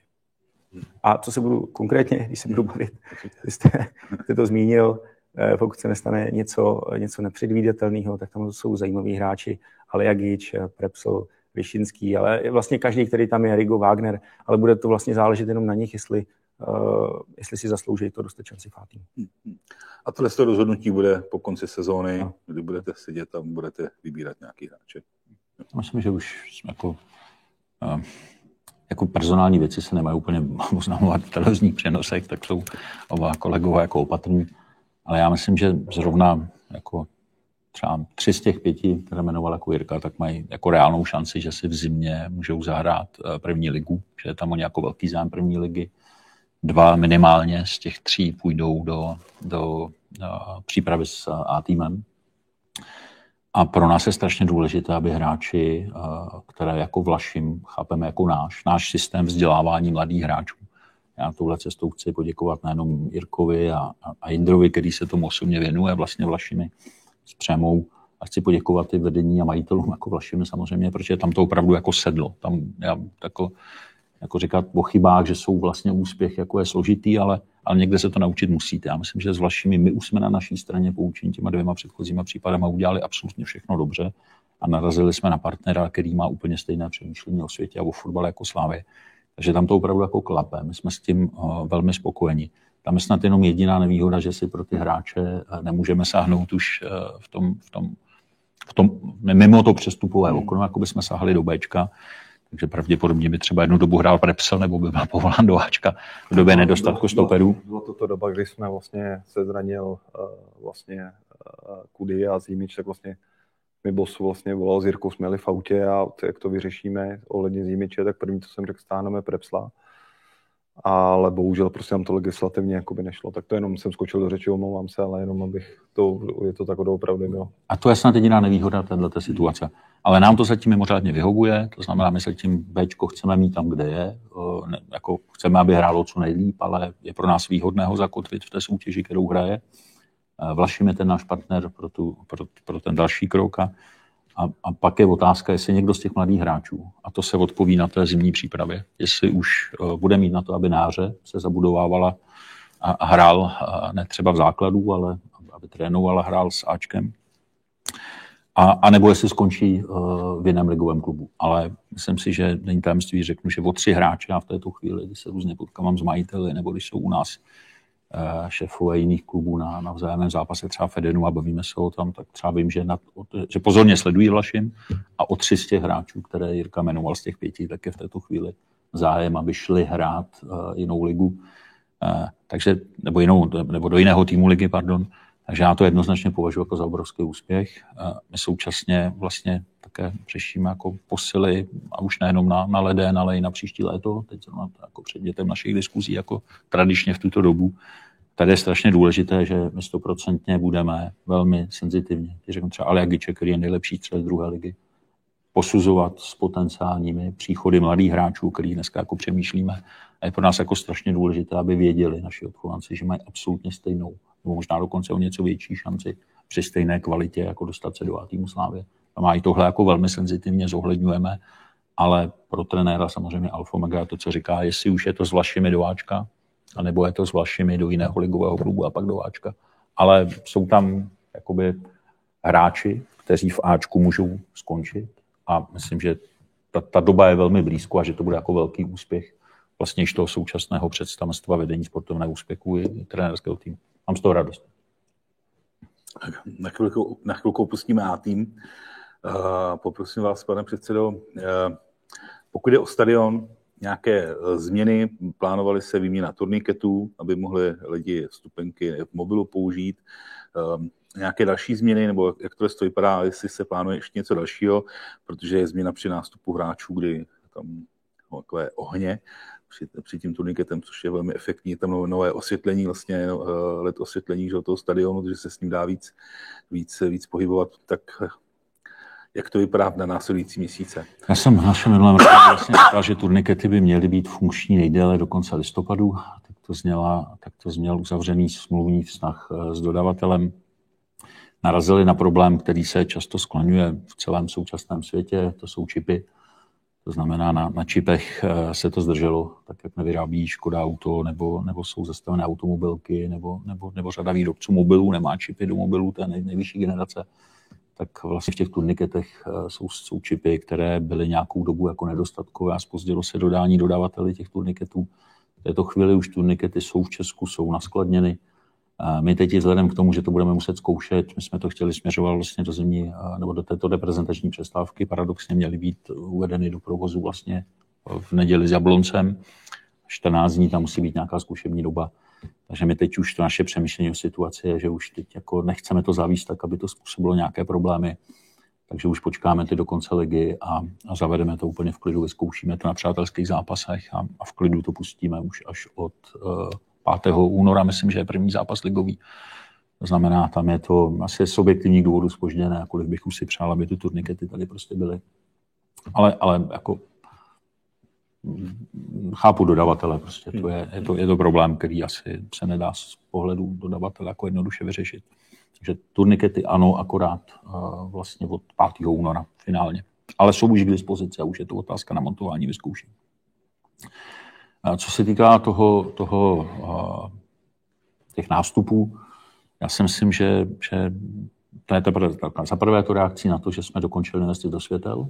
My jsme vlastně taky od začátku, od, od, od vlastně uvedení stadionu do provozu, tak vlastně jsme byli předmětem opakované kritiky UEFA. Různě nám měřili eh, intenzitu osvětlení. Ukazovalo se, že to osvětlení už od samého počátku vlastně nesplňovalo parametry UEFA, té nejvyšší úrovně, které my potřebujeme pro zápasy evropských soutěží. Eh, takže jsme to řešili, výběrové řízení na montování a, a máme v současné době úplně nové, nové osvětlení, že splňujeme nejvyšší standard. A v této souvislosti to osvětlení opravdu umožňuje hasnout nebo, nebo umožnit takovou, takovou to slavnostnější atmosféru na stadionu. A my, my pojímáme celý ten koncept jakoby slavnostněji. Ono to začíná už vlastně, když bychom se běhli o patroníša, tak ono už to začíná jako šatně, která nebo respektive v tom nástupním prostoru, který se jako rekonstruoval, jsou tam jakoby světelné označení, je, je, ta chodba už vypadá jinak, my už chceme, aby ten, že to řeknu upřímně, aby ten tým, který jako vybíhá na to hřiště, aby už se bál, než na ten stadion jako vyběhne, tam si samozřejmě představujeme bouřící atmosféru našich fanoušků a, a i to je součástí takové té kultury, aby se nejenom kvůli týmu Slávy, ale té celkové atmosféře, aby ty, ty týmy se bály prostě na tu Slávy, aby věděli, že přijíždějí k Vistrovi, k neporazitelnému a i ta atmosféra s tím ladila. A je to samozřejmě z druhé strany taky hezký show jako pro fanoušky. Myslím, že ten první pokus nebyl špatný, že jsme z toho měli radost. Asi je to potřeba, ještě jsme to analyzovali zpětně, asi je to potřeba malinko jako doladit, aby, aby když už ty fanoušci, ta tribuna sever bouří, eh, aby už třeba se, aby už nebyla puštěná ta hudba. To znamená, jsme si vědomi, co tam ještě jako nebylo úplně jako dobře, ale asi to nebude na všech zápasech domácích, ale na těch nejvýznamnějších. Určitě to bude třeba ve čtvrtek na Feyenoordu typologicky na těch největších zápasech ligy, tak si myslím, že takové to zpestření může být divácky zajímavé a příjemné a, a s tím letím se samozřejmě ještě chceme hrát. No a, a potom alfa mega ta regenerace na, na tu zimu, to si myslím, že jako klíčová věc, jako ještě letošního roku, jak, a tým odjede 18. nebo 19. listopadu ráno, tak věříme, že až se vrátí eh, vlastně 5. odjíždí tým do, do Portugalska na soustředění, až se prostě vrátí na, na konci ledna, tak doufám, že budou mít úplně jinou kvalitu prostoru pro regeneraci, než, než byla do posud. Postupně jsme regeneraci zejména přístrojově vybavili, nainvestovali jsme tam již dost, ale takový ten celkový facelift, aby to tam také jako líp vypadalo a, a ty přístroje, nebo ty, ty já nevím, výřivky a další jako takové ty takové spíš jako z toho psychicko-fyzického komfortu, tak aby to celé jako mělo jako takovou vyšší kulturu, tak na, na, to se těším na konci ledna, že zase hráčům i trenérům tím dáme takový pomyslný dárek pro, pro zlepšení jejich eh, působení u nás. Ehm, v září jsme se také bavili o plánovaném přejmenování stadionu. Je tam nějaký posun? Nebo? Já jsem z okolností s Tomášem Srovátkou hovořil, nebo s Kateřinou Modrou. Kateřina mi to říkala vlastně, Tomáš taky, ale Kateřina primárně. V této chvíli situace taková, že od té poslední debaty s těmi třemi partnery, od kterých jsme měli seriózní vážnou nabídku, tak jsme v situaci, že jsme byli informováni, že představenstvo toho potenciálního vítěze tak již odsouhlasilo spolupráci se Sláví a v těchto dnech by měl přijít závazný letter of intent o vyjádření zájmu na, na podmínek, na kterých jsme se domluvili. Náš tým marketingu obchodu už byl u partnera v zahraničí, odsouhlasili si to, jak by ta prezentace toho partnera měla vypadat. To znamená, podmínky spolupráce jsou odsouhlaseny. Představenstvo partnera podle našich informací schválilo zájem o spolupráci se Sláví a má, mám takový cíl, představu, než půjdeme na Vánoce, to, co jsem vám říkal minule, že, že nového strategického partnera klubu, jako nebo dalšího velkého partnera klubu představíme do konce roku do Vánoc a bude to pravděpodobně eh, ten současný vítěz toho tendru, máme tam ještě další dva zájemce, tak je zahraniční společnost, takže to bude další, když to řeknu, evropský hráč, o kterého jsme usilovali. Hmm. Evergreen, Mládežnická akademie máme nějaký posun. Vím, že jste minule říkal, že už vlastně pozemky jsou nějak přidjednány, eh, tak jestli jsou teďka ještě něco aktuálního, jestli se na tom plánu eh, toho září 23, jestli si pamatuju, eh, něco změnilo nějakého? Nezměnilo se nic, jdeme po té trajektorii, kterou, které jsme hovořili minule. Všechno se daří plnit. Před, myslím, 14 dny nebo 3 týdny zastupitelstvo Šeberova schválilo projekt, který tam Slávě představovala. To znamená, máme podporu nejenom jako vedení radnice, ale, ale, ale všech politických stran na radnici. Znamená, věříme tomu, že se městské části Šeberov ten projekt líbí. na projektu se velmi intenzivně pracuje, protože to je asi náš současný nejdůležitější provoz nebo nejdůležitější projekt, jak ho vede osobně Tomáš Trovátka. Má k tomu k dispozici zástupce všech vlastně úseků Slávě. Velmi se tam spolupracuje s Jirkou Bílkem a s, a s Martinem Říhou. Martin Říha na minulý týden jsem využíval to, že je reprezentační přestávka, tak byl se znova podívat na akademii v Legi Varšava, protože tam se jako poměrně dost inspirujeme a hlavně nám teda Legia, tak už jsem říkal minule, nabídna konzultanta do toho našeho týmu, tak nám s tím pomáhá. Takže ty práce běží a všechno platí, tak jak jsme si říkali, září 2023 je stále termín. Hmm. Dokážete, Jirko, odhadnout, jak moc se změní pro vás ta práce s tou mládeží, když to bude na, na jednom místě eh, hmm. a jestli si myslíte, že to bude tam dostačující s tím, že opustíte ty ostatní areály, eh, které dneska mládež využívá, eh, jak moc to ovlivní podle vás práci? Aktuálně my Slávě Praha patříme k nejlepší akademii, my a Sparta, to si budeme jakoby nalhávat, tak my jsme ty nejlepší akademie v zemi. Sparta má dneska před náma jedinou výhodu a to, že má celou akademii na jednom místě. Pokud by se nám podařilo postavit akademii, tak my bychom tuhle tu výhodu jich smazali. Dneska se Péťovi Hurychovi, šéfu akademie a jeho týmu podařilo eh, vyvinout metodiku vývoje, vývoje hráče, eh, nejenom ji vyvinout, ale dokonce aplikovat. Takže už dneska rok máme vlastní metodiku, jak vyvíjet hráče. A to, kdyby jsme byli na jednom místě, tak eh, tomuhle tomu celému procesu by to hrozně moc pomohlo, hrozně by ho to zjednodušilo, protože, jak sám víte, my jsme dneska na třech místech, jsme rozlítaní po celý, po celý Praze a je, je, je těžký mít tenhle ten celkový proces pod kontrolou. Takže jak se dostaneme na jedno místo, tak si myslím, že ten celkový proces se efektivně zlepší a já se hrozně moc těším na to, který ty hráče budeme za nějaký ten čas eh, eh, vyvíjet, protože tohle byl opravdu zásadní krok, který se, který se nám povedl. Takhle, já myslím, že my teda nepouštíme všechny areály. Asi areál, kde jsou dnes děvčata, tak si jednoznačně plánujeme ponechat. Tady vlastně si taky necháme celé to zázemí. Akorát počítáme s tím, že tady bude Ačko a Bčko, to znamená, chceme, aby naši mladí talenti byli pohromadě s profesionály a týmu, protože myslíme, že to bude jako velmi inspirativní pro ně být jako v kontaktu s trenéry a, a zaráči Ačka. Je to tak jako podle našeho názoru jako nejlepší praxe. To znamená, my tady ty hřiště si alokujeme na A a B tým a, a plánujeme ještě i tady rozšířit jakoby zázemí pro ně. A plán je pouze opustit Xaverov, kde máme dneska... Uh, a kolik tam máme hřiště? Tři hřiště? To jsou tři hřiště. Tři hřiště a, a reálně to nahrazujeme v podstatě de facto osmi v první etapě, v druhé jedenácté hřišti. To znamená, ten počet hřišť, to je asi to, co se jako rozšíří, ta centralizace na jedno místo, to je jako velká výhoda a bude to určitě jako, jako impuls pro, pro mládež. To zázemí se jako kvalitativně zlepší a odstraní se ta jediná nevýhoda. Ona jako nevznikne nová akademie, protože akademie tvoří lidé, tvoří hráči, tvoří jakoby to zázemí. Jenom se zlepší vlastně ta, ta jediná věc, centralizace a, a kvalita a ten rozsah těch hřišť. No, kvalita i kvantita toho, toho, toho technického vybavení pro, pro tu akademii. Takže předpoklad je, že zde v Edenu vlastně by asi měly být jenom travnaté plochy bez umělé trávy nejspíš. To je otázka dobrá, asi, jako si necháme, Indro, necháme si jednu umělku tady.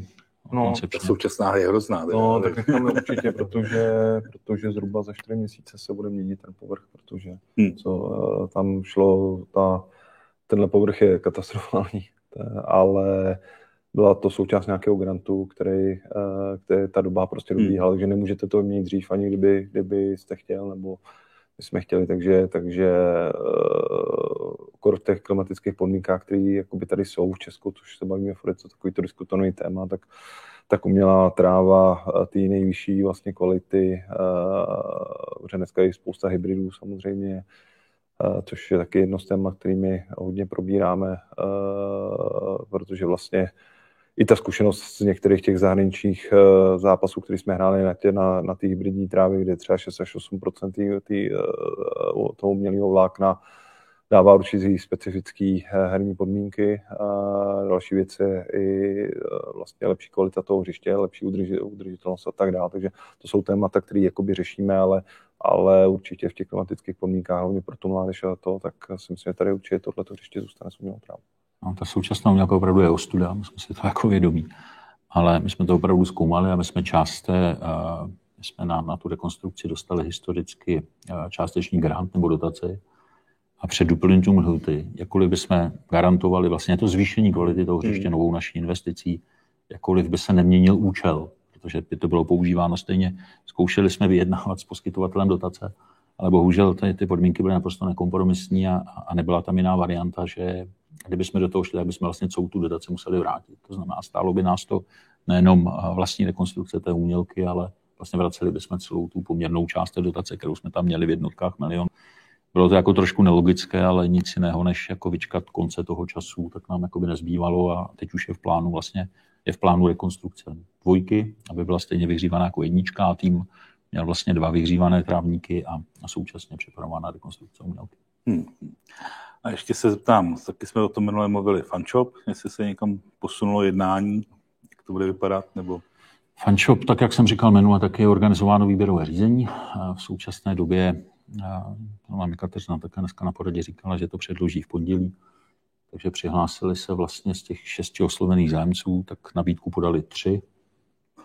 Tam současný provozovatel fanshopu, je tam společnost Sportissimo, se kterou dneska spolupracujeme a, a je tam ještě třetí partner. Teď mě to vypadlo z hlavy, to znamená tři externí uchazeči a s tím bude v tom výběrovém řízení posuzována jako nabídka, kterou zpracoval náš odborný tým, co, jak by to vypadalo, kdybychom si to provozovali sami. Takže teď budeme vyhodnocovat výběrové řízení a budeme pravděpodobně ještě jednat s jednotlivými uchazeči a, a my bychom to rozhodnutí taky rádi udělali do Vánoc. Zase se obrátím na vás, Jirko. Byli jste uh, v Abidžanu, v pobřeží Slovenoviny a předtím jste byli v Evianu uh, ve Francii. Uh, těch, jsou to nějaké plánované pravidelné návštěvy, které, které, které jako plánujete dopředu a jak to dopadne, nebo co, co přinesli pro, pro vás jako pro Slávy a pro vás jako osobně? Tak když se dneska podíváte na herní styl a, a nároky kladený na hráče, tak podíváte se na africký hráče, tak africký hráče skoro ze 100% je splňuje. Jo, protože většinou jsou to silní, rychlí kluci, kteří mají vysoký, mají... mají... Mě učí tréně. Vysoký, rychlej. Malýho tréně mi jednou říkal, Jardo, když přijdu a přinesu ti malýho hráče, tak mě s ním vyhoď a říkal mi, a když přinesu malýho a pomalýho, tak roztrhej můj licenci. Tak těmi se důsledně řídíme. Vyhýbám, vyhýbám ty vzájemné komunikace, protože on si jakoby hodně pamatuje a jeli jsme s Vlašimi a zrovna jsem to tam řekl, už to mám na talíře asi po 50. A za teď mě zrovna vyhodil s jedním hráčem, eh, který nesplňoval jedny z těchto parametrů. To je to trošku jako v nadsázce. Jako. Hmm. Kamarádská nadsázka. Ale z velké části pravdivé zadání. Dneska Jirka má absolutní pravdu té definici těch parametrů. Je to tak, takže my přemýšlíme, jak, jakým způsobem tyhle ty hráče získat, jak, jak je oslovit, protože co si budeme říkat, je to i, pokud se vám podaří získat kýlo hráče, je to většinou za poměrně solidních podmínek a velký potenciál pro prodej u těch hráčů. Takže přemýšlíme, jakou cestou, jak, jak vůbec začít a, a musím říct, že my jsme vlastně byli, do nedávna jsme byli v bodě nula jo, jak eh, proskumovat africký kontinent, jak tyhle ty hráče získávat. A návštěva Abidžanu a Evianu eh, byla za účelem právě navnímat vůbec prostředí, zjistit, jak, eh, kde ty hráči vyrůstají, jak, jak se chovají, získat kontakty, podívat se tam. V podstatě to splnilo naše očekávání, protože jsme získali kontakty, viděli jsme akademie, viděli jsme, jak ty kluci žijou, jak je, jak je vlastně pro ně náročný se dostat z, z toho prostředí sem do toho našeho prostředí, co všechno musí eh, vlastně překonávat a je to, je to úctyhodný a je to mnohem těžší eh, pro ně, než samozřejmě pro, pro, pro naše hráče. Takže tímhle tím směrem chceme jít, přemýšlíme o tom. Jeden z bodů nebo jedna novinka, která, která se nám teď podařila, podařilo se nám přivést trenéra Táborska, pana Bruška, který už historicky dokázal, že dokáže tyhle ty hráče typovat, dokáže, je, dokáže se jim věnovat, takže my ho přivádíme na pozici řekněme, manažera eh, cizo, eh, jakoby cizo eh, nebo zahraničních projektů, takže on bude mít za úkol vyrazit do Afriky, do Brazílie, do Argentíny, řekněme si do, do, do států, který jsou těžko, který těžko sledujeme datama, tam vytipovat ty hráče, vzhledem k tomu, že on má i profil licenci, tak dokáže ty hráče vzít do tréninku, dokáže tam vyselektovat, pak je přivede a, a tady díky tomu, že máme dneska, máme 19, máme Vlašim, máme B, takže máme týmy, kde můžeme zkoušet a budeme vybírat ty hráče. On si jim tady bude věnovat a když usudíme, že jsou adaptovaní, tak uh, do toho, do toho půjdeme nebo nepůjdeme. Uh, zároveň bych chtěl ale tady říct, že uh, je to jedna cest ale my chceme udržet identitu klubu a Slávě je český klub a to jádro to, toho klubu by mělo být český. A mým snem je, aby tady byli samozřejmě Češi, v ideálním případě jenom odchovanci. Takhle by to zajímalo, ale, ale uvidíme, jestli to půjde, to je takový můj sen, takže, takže uvidíme. Jestli to můžu doplnit, tak vlastně máme tři ty cesty, jak říká Jirka, nebo tři ty pilíře. Jeden je robustní poslední scoutingu. Má, nabrali jsme nové lidi na scouting, včetně konec konců pana Broška, který přivedl řadu úspěšných hráčů. Mimochodem, myslím, že i Bru Traoreho nebo Abdala Hasimu. A, a, navázání smlouvy s externí exkluzivní agenturou. A to, jakoby, to znamená, scouting je výrazně robustnější třeba za, to Jirkovo působení ve funkci sportovního ředitele. Druhá věc je naše akademie a, a její kvalitňování, už o tom Jirka hovořil, to je druhý pilíř. A třetí vlastně je, je ta snaha mít jako stabilnější partnery, tak jak jsme si vybudovali vlastně Vlašim. Kirka neodpověděl úplně na, to, na ten Evien, tak pro nás vlastně to je, to je akademie, odkud přišel Abdala. A náš tým se tam byl taky podívat na tu akademii. Vedení Evienu přijíždí teď na zápas s, s Feyenoordem. My bychom s nimi rádi podepsali smlouvu o vzájemné spolupráci. A Evian je uh, samo o sobě jenom jméno, ale ono je to součást jako poměrně robustního holdingu uh, podnikatele zaměřeného, francouzského podnikatele, který se zaměřuje uh, na fotbal, na investice do fotbalu a vlastně stojí na třech pilířích. Má dva nebo tři vlastní kluby. Za prvé, za druhé, exkluzivně spolupracuje s PSG na takzvaných PSG mládežnických akademií. Těch si myslím, že mají tři, tři a chystají pět. Myslím, že teď v Číně to znamená, dělá jakoby akademie pro, pro vlastně asi jeden z nejslavnějších klubů současné Evropy. A do třetice má asi tři vlastní akademie a myslím, že chystá taky další dvě. A jenom třeba v Africe má 35 scoutů. To znamená spolupráce s tímto jako partnerem na exkluzivní bázi třeba pro, pro Českou republiku, možná pro region střední a východní Evropy, tak to je pro nás jako taky zajímavé. To znamená české jádro, snově odchovanci akademie, bez českého jádra je to, je to složitější. To si teď trenér zažil, když vlastně všichni čeští reprezentanti víceméně byli zraněni, ty pelířoví. Takže vidět, že jako tým z jako, jako jakkoliv každý jeden má kvalitu, tak ta spolupráce celková možná je něco horší. Ale, ale české jádro ideálně s odchovanců, ale současně je pro nás to doplňování těch, jak to říct, afrických hráčů nebo zahraničních hráčů, jako Alexander Bach nebo, nebo další, tak jsou pro nás prostě obrovskou výhodou. To je naše jako konkurenční výhoda. No. To, že my jsme klub, když to řeknu, že multikulturní a že se tu cítí dobře nejenom čeští, ale i zahraniční hráči, tak to je podle mého názoru jako budoucnost. Když tady mluvíte o tom, že hráč musí být vysoký, rychlej, takový, makový, maratonec, maratonec no.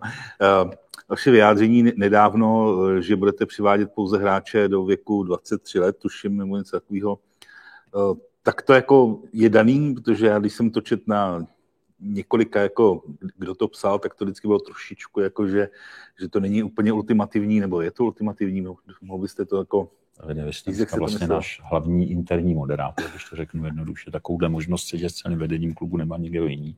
Tak by fanoušci ty vaše diskuze měli velmi pozorně poslouchat, hmm. ale poslouchat je nikoliv jako vytržená jedna věta, ale poslouchat, co jsme hmm. si tam vlastně spolu říkali, jako v celku toho příběhu. To znamená, pro nás tohle je hlavní cíl, nebo tohle je to rozhodnutí představenstva, na které bychom se jako chtěli zaměřit. To z několika důvodů. Jednak už jsem vysvětloval minule, že ideální fotbalový produkt v tom dnešním světě, covidovém, kdy kluby mají méně peněz na investice, tak je hráč ve věku 22-23 let, eh, má za sebou zkušenosti z České ligy a má za sebou zkušenosti z mezinárodních soutěží. To je něco, co se dá říct. Kdybych se podíval na fotbal jako na fabriku, a my také chtíc nechtíc musíme žít částečně z prodeje hráčů, tak tohle je něco, co na tom, na, v tom fotbalu počeme jako poptávka. Pak je tam jako druhá rovina, nám ono se to jako nezdá, mně to taky přijde jako včera, ale on ten tým jako postupně zestárl. Je potřeba se jako uvědomit, že ty naši jako legendární pilířoví hráči, Tomáš Holeš, Kudy, Ševa, Kudy se blíží pomalu jako odchodu do důchodu, 34, bude mu 35. Řada těch hráčů jako, já to taky vidím jako včera, ale oni jsou o 4-5 let starší. Jo. To znamená, my dneska, jestli dneska přemýšlíme v kategorii jako zima, tak si myslím, že dneska uvažujeme přesně v těch intencích, že to budou hráči v zadání toho parametru, o kterém jste hovořil. A máme, myslím, že ten tým je dneska jako dostatečně zkušený. Vždycky musí být tvořen zkušenými staršími fotbalisty, ale ty by měli předávat těm mladým právě tu, tu, tu svoji fotbalovou zkušenost.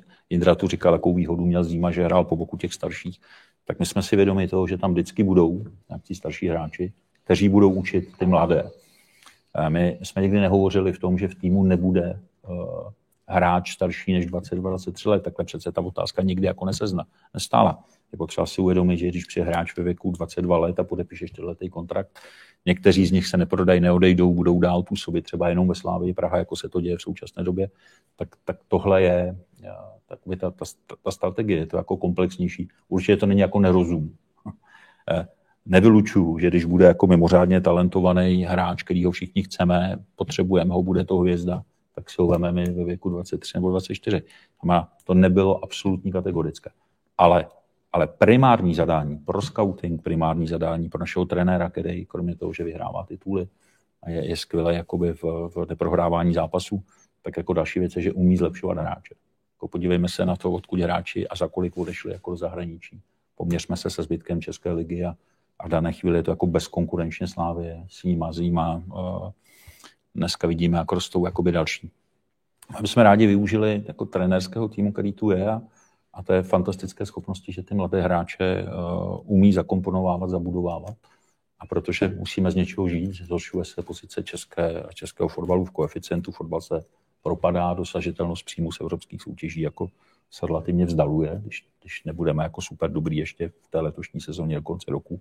S trochou štěstí to bude jenom příští rok, ale když se nepodaří letošek, tak to může být i na díl.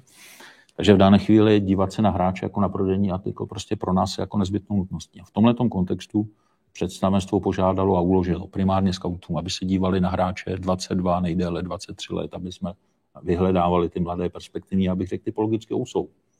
Jo, a, a, a si otrénují půl roku sáčkem, a jdou půl roku hrát do, do první ligy, vrátí se Indrovi. My prostě dneska, sice jsme, máme, myslím, že jsme top 3, jako nejmladší sestava na hřišti, průběžně sledují po těch jednotlivých ligových kolech. Slávě hraje relativně jako s mladým týmem a, a buď jsme první, druhý nebo třetí, podle toho, kde je na hřišti, takže nejsme jako starý tým.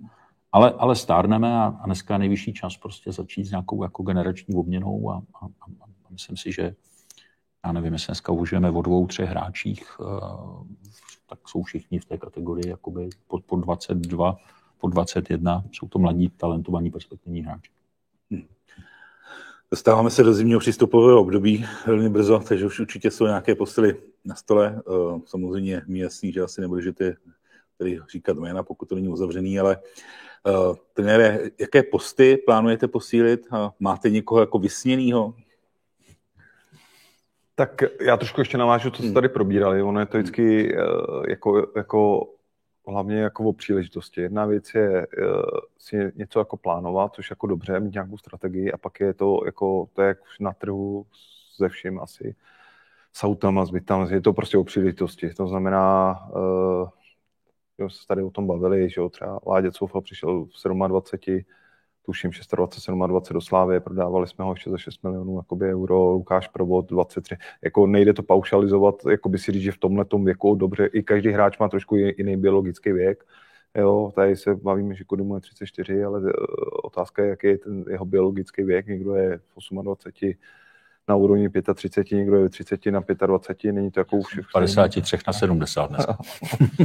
takže, takže je to jako o příležitosti a ještě bych to trošku jako nakous vlastně k tomu třeba Ihamovi byla to příležitost, po který jsme jako šli, tak je otázka, kdyby třeba stala 1,5 milionu euro, milion euro, jsme to třeba nedělali a tak dále. Takže jenom abych jako uvedl protože Jirka se v tom hlavně pohybuje. Jirka, jako, jako není to tak, že za hranicema jsou desítky a padesátky hráčů v kategorii milion euro a půl milionu euro a že jako my si vybíráme, který ho uděláme. Jakoby to, ty, každý ty kluby nejsou hloupí a ty, ty svoje investice si jako chrání a chtějí prodat jako za co nejvíc. Že někdy se vám z nějakého důvodu, to je vys jako Emil, který uh, je nějak jako ceněný prostě v Evropě, ale ta jeho i cena a dostupnost pro Slávy byla prostě tím, že nehrál v Linci a byl prostě v nějakém stavu. A to, co jako my se vždycky bavíme, my jako, my jako neuděláme hráče z Evropy, který je v, v topu, patří mezi nejlepší hráče svého klubu a my vyhrajeme jako nějaký konkurenční boj s klubama z Belgie, třeba příklad, jakoby, to prostě jako nepůjde. Takže, takže vždycky je to o nějaké jako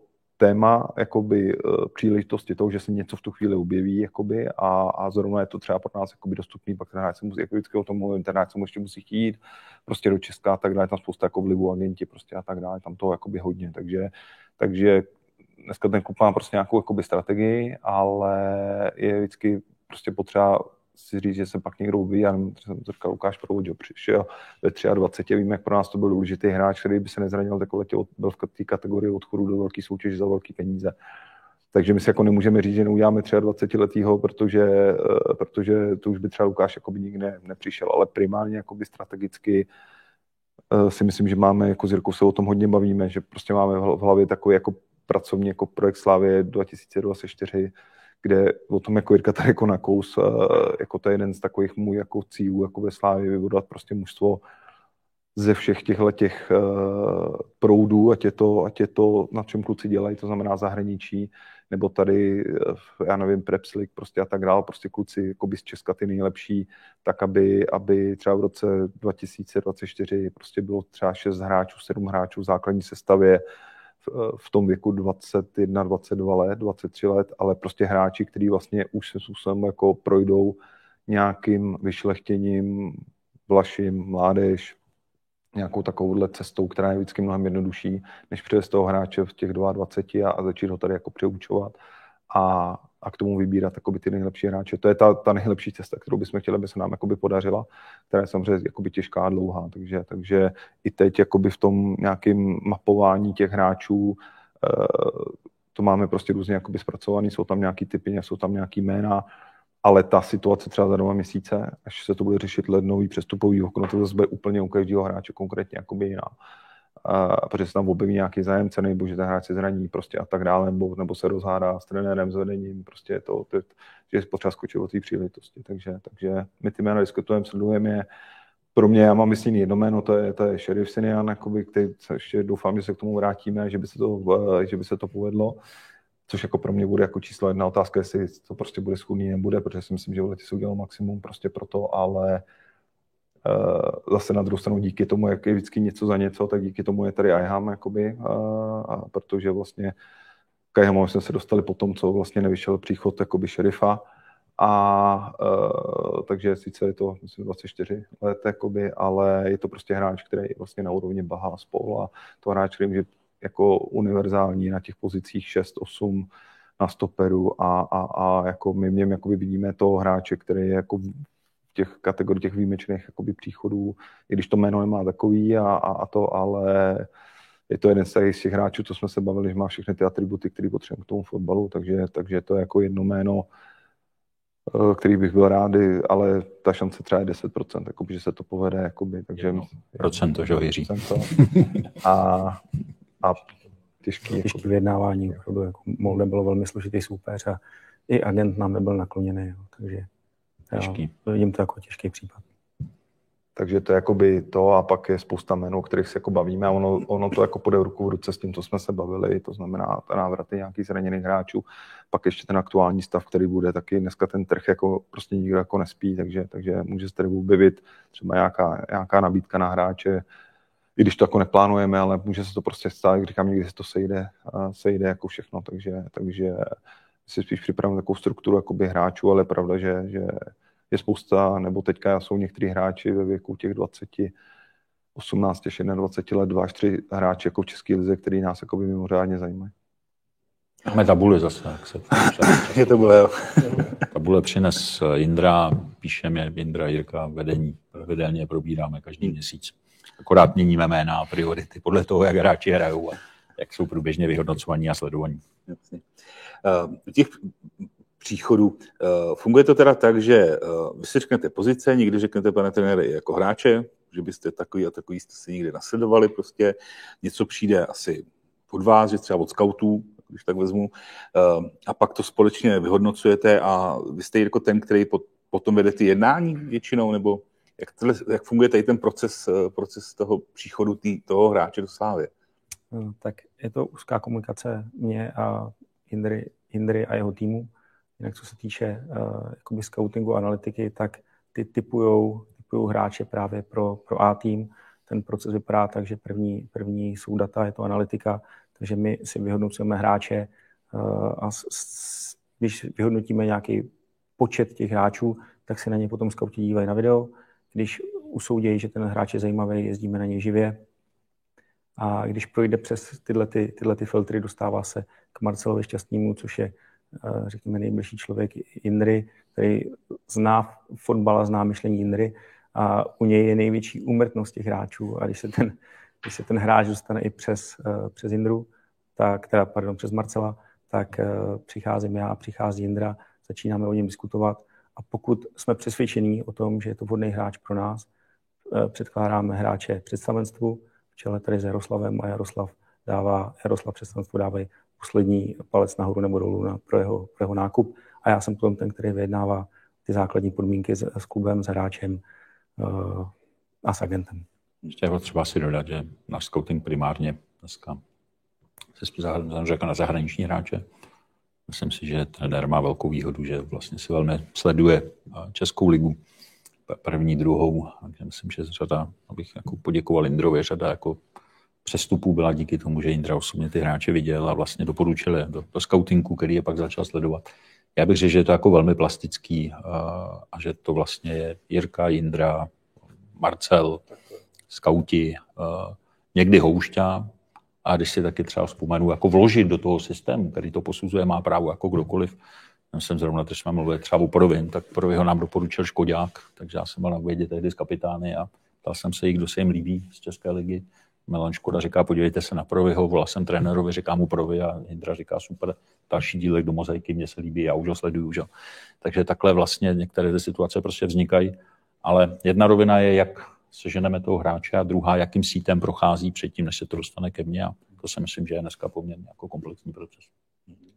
A vyjednávání má, má Jirka až do nějakého finále, kdy já si dovolu ten komfort Jirka, je ten zlej dneska. Jsme to historicky měli v obráceně. Jestli je rozdíl mezi sportovní řediteli, a pan Zmar byl spíš jako hodný. Já jsem pak byl často ten zlý, nebo ten, kdo ještě něco jako, buď jako srážel cenu nebo chtěl prodat za víc. Dneska musím Mirkovi poděkovat, protože on se úplně brutálně ujal té role toho zlého muže. Takže agenti hráčů a partnerské kluby Kirkovi v řadě případů asi nevzlíží úplně, úplně jako vřele a já si pak můžu být dovolit ten, který, který jako na základě jeho návrhu potichu a takhle dohodnuté té hry, tak potom jsem ten trochu hodnější. Teď jsme řekli něco, co jsme neměli. jste Jirko v hráčské kariéře měl agenta, nebo jste se zastupoval sám? Měl jsem agenta. Jste, takže... Já jsem si, že tři, tři agenty za svou kariéru. Takže jako z toho čerpáte, jo, teďka, nebo?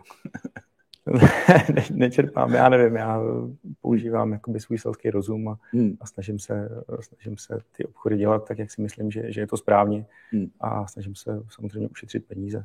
Slávy Praha. Hmm jste mě trošku trénovali u těch otázky, který posty byste chtěl jako v zimě posílit. ne, já, já jako možná, jestli každá, já, každá řada někdo má já, přijít. Samozřejmě. Možná jako vysvětlím možná jednu věc z pohledu jako majitelů hmm. klubu, protože dneska to je tak jako zásadní nebo jako je, je, je významná. A ono je to jako strašně složitý, protože my jsme se vlastně v tomhle období naplánovali to, co říkal Lindra, nějaké přestupy. A problém prostě je, že ten trh se změnil. Se změnil. My jsme na některé hráče jsme čekali, že přijdou nabídky, oni nepřišli a naopak přišli jako na hráče, kterým jsme pustit jako nechtěli. A potom, ať se vám to líbí nebo nelíbí, tak když hovořím o tom, že Česká liga fotbalový klub ambicí Slávy jako neuživí, tak jste příjme z UEFA a prodej hráčů. Takže on dneska ten projekt, co říkal vlastně Indra před chvilkou, tak hodně jako stojí na tom, jako říci, že tohodle prodám, protože věříme tomu, že při nabídka není tak jako úplně jednoduchý. Eh, v řadě případů prostě to, co asi Indra řekne, já nevím. Tak ty typologicky třeba Honza Kuchta, eh, daří se mu hraje dobře, přijde nabídka, nepřijde. Eh, ono se to jako řekne Alex Bach, chceme ho pustit, no nechceme ho pustit, je to jako plížový hráč. Ale, ale on dneska hraje skvěle, dostal se do dánské reprezentace, prostě si přijde nabídka z Premier League. Já si jako třeba, my jsme nikdy neodmítli nabídku z Premier League a myslím, že by se nám to dělalo jako velmi těžko. To má si tohle měl vlastně Indra na mysli, že jo, Indro? Jo, jo je to, je to jako u nás, jako myslím, že momentálně to spíš příprava na to, když by někdo jako odešel. To bylo třeba téma, který jsme měli zrovna tenhle týden, jakoby, já mám prostě strach, když vidím Alexe, jeho jako výkony, hlavně vidím jeho, jeho prostě potenciál, který je, jakoby, tak uh, si myslím, že nás to čeká bohužel v dohlední době, když Uh, pak zase dva dny tady s Bosem spolu nebudeme mluvit, až mi řekli, že ho prodá, tak budu dva dny nebudu brát telefon. Ale já to jako chápu na druhou stranu, ale spíš si myslím, že teďka, teďka to, co říkal Jirka, tak uh, spíš my se jako musíme připravovat na to, pokud nám ten hráč odejde, protože to jsou jako strašně specifický hráči, uh, je najít není úplně jednoduchý, proto mluvím o tom šerifovi, jakoby, že pro nás je prostě důležité, aby ten hráč měl nějaký rysy a, a ono takový hráče jako chce spousta klubů a, a není jednoduchý jako najít, takže spíše je to příprava na tyhle ty věci. Já, já osobně si myslím, že největší, nebo doufám, že největší posily budou ty hráči, o kterých jsme se bavili, to znamená Lukáš Provod, David Hovorka, Ondra Kudela a tak dále, to si myslím, že budou pro nás největší posily, protože zase to, že ten hráč prostě přijde jakoby v lednu, se o se tady budeme bavit, že by v lednu přišel, tak to, že tomu týmu jako okamžitě pomůže, eh, je stejně, on mu bude pomáhat jako v té dohledné době. Tu jsme se bavili, třeba Tomáš Holeš je pro mě dneska, třeba dneska, když ho vidím na tréninku včera, dneska to je prostě mašina zase zpátky, jakoby ne,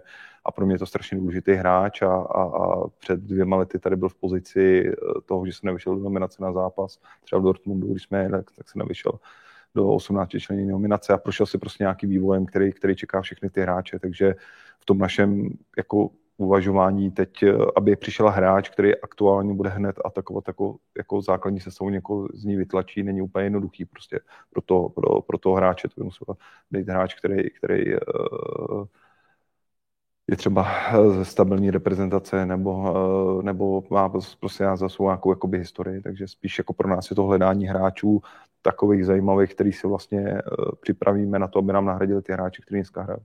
A Jamou jsou. Jako byl nějaký přestup do Slávě, který jako vás opravdu jako hodně řeknu, vyčerpal jako nejnepříjemnější, něco jako na co fakt nerad vzpomínáte, ať už vyšel, nevyšel. Jiný byl náročný, ale, ale jiný byl, Šeranc byl taky, taky oříšek, no. protože tam šlo o směnu za dva hráče, šlo tam mm. Malinský zelený tehdy. Mm. A bylo strašně složitý vykomunikovat, protože jednáte se třema hráči a musíte přemluvit tři hráče, musíte přemluvit tři agenty, na, na konci ještě míru peltu za blonce. Takže tohle to bylo opravdu náročné jednání, tak aby byla každá strana spokojená. A nakonec si myslím, že to byl dobrý obchod, protože jsme měli až dva dobrý hráče. Měli jednoho a jednoho na hostování, tak. Ale tří se to týkalo. Pardon, tři, takhle, tří se to týkalo. Hmm ale na tom konci jsme měli jakoby dva hráče, který jsou dobří, ale, ale nebyli úplně vhodní za hráče, který je, je to reprezentant slovenský. Ukázalo se, že je vhodný do našeho systému. Hmm. Takže to tehdy bylo velmi náročné, dlouhé jednání a jsem rád, že, že to takhle dopadlo. Hmm.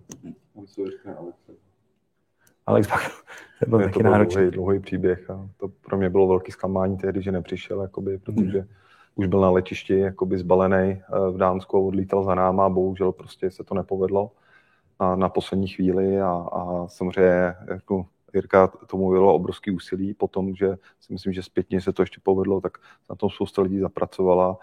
A, ale já jsem jako viděl v těch mých očích v tu chvíli tu obrovskou ztrátu, jakoby tu, tu, eh, toho, kde dneska Alex jako vlastně vidíme, tak jak jako hraje a myslím si, že to když mu kde byl před dvěma lety v je a kde je dneska, tak moje představa, kde bude třeba za rok jakoby výkonnostně, Uh, tak uh, já jako v mých očích jsem vlastně viděl jako to, jako velkýho hráče jsme jako přišli, který do Slávy jako nedorazil, takže jsem pak strašně šťastně se to povedl, už jsem tomu vůbec nevěřil, že to rozjelo jako po druhý a, a to je to, co se bavíme, že někdy je prostě lepší za tím jedním a, a, a, držet ten směr a, a udělat pro to jako maximum, než, než jako odbočovat někam jakoby jinam ono všechno zní k něčemu dobrý, protože když se nám to nepovedlo, nepovedlo na první pokus, tak tehdy se na jeho místo dostal šanci Sima, Sima vyletěl a hmm. takže hmm. je těžký říct, kdy je správný čas hmm. pro příchod hráče.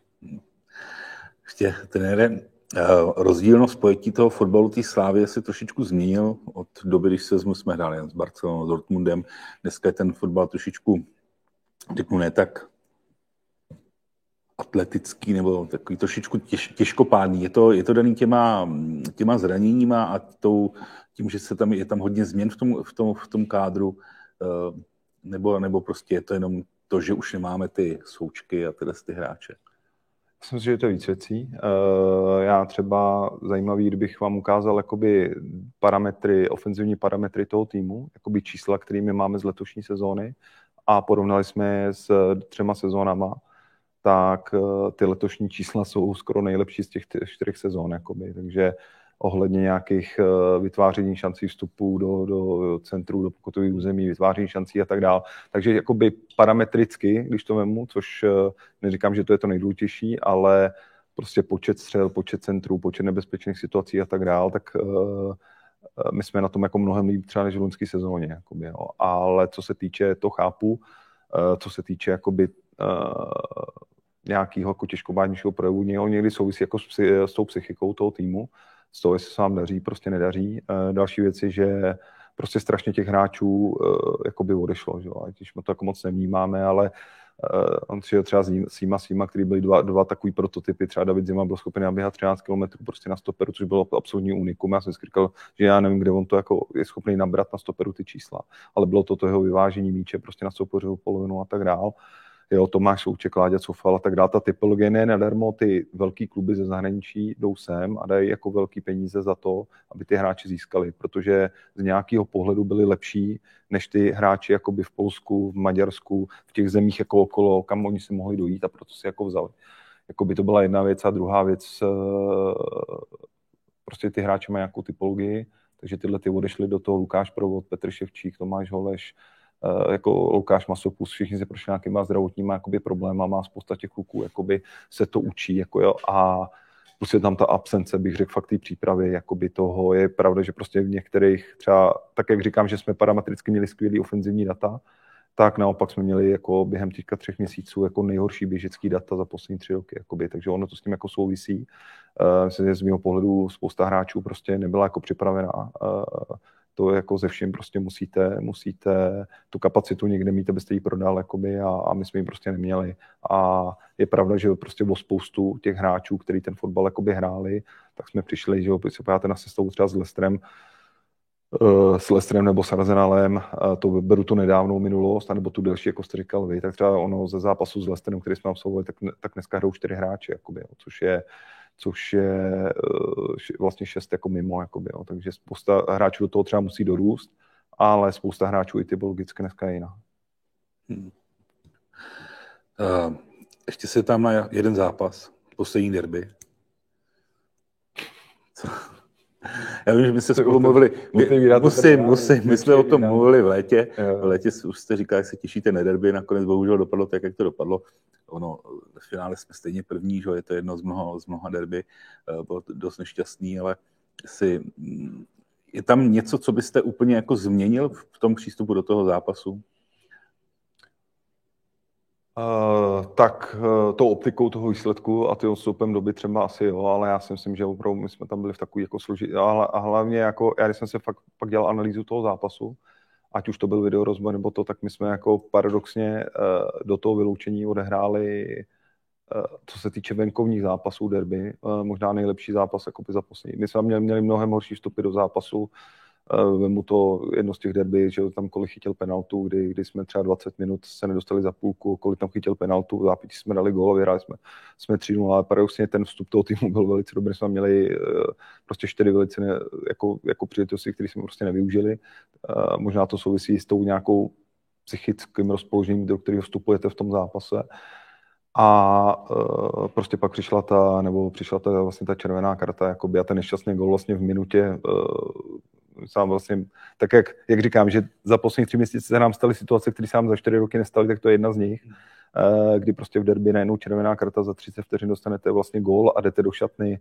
A taky by bylo asi podstatný rozdíl, by to bylo 0-0 a, a bylo to 1-0, jakoby, jo, což uh, takže, takže zpětně, eh, zpětně, eh, my jsme tam ani pak, když jsem koukal na tu systému, tam nebylo moc jako variant, jak to, jak to udělat jinak, ale znovu říkám, ten, samozřejmě ten výsledek je to prostě prohraný derby, který na, ve nás leží dlouho, ve mně jakoby hodně a ve všech to je jasný a hodně mi to jakoby mrzelo, protože si myslím, že zrovna v tomhle zápase, že nebo že v té letošní sezóně jsme odehráli mnohem horší zápasy, eh, který jsme třeba výsledkově zvládli a tady se to prostě bohužel jako všechno, všechno sečetlo, ale jak vždycky říkám, jako já nesnáším tu větu, jako, jako když ten zápas jako, jako prohrajem, že se na to musí zapomenout, to úplně nenávidím, tuhle tu větu, protože jako když už se vám to stane, tak právě naopak vy na to musíte myslet furt, abyste udělal všechno pro to, aby se to příště neopakovalo, takže, takže možná uh, si myslím, že je to i, i, i taková věc prostě mobilizuje spoustu ne, lidí jakoby v tom klubu, k tomu, aby jsme prostě byli lepší a lepší a spousta těch věcí, o kterých mluvíte, o, o čem tady kluci jakoby mluví, tak když to srovnám s dobou před čtyřmi lety, když jsem sem jakoby přišel, tak si pamatuju ten vstup, kdy, kdy tam byl první den a říkám tady šéfovi, říkám, a kde budeme dělat video a tak na mě jako překvapeně koukal, jako, jak říkám, kdo mi rozbírá video, ono nebylo kde. To říkám tak jako úsměvně a dneska se bavíme o tom, že kluci lítají do Abidžanu a do, do, do Evianu a, a, že máme scoutingy a tak dále. Pamatuju si ty naše první porady, kdy vlastně eh, jsme se scházeli v úzkém kruhu, kde já jsem říkal jména, který máme udělat, protože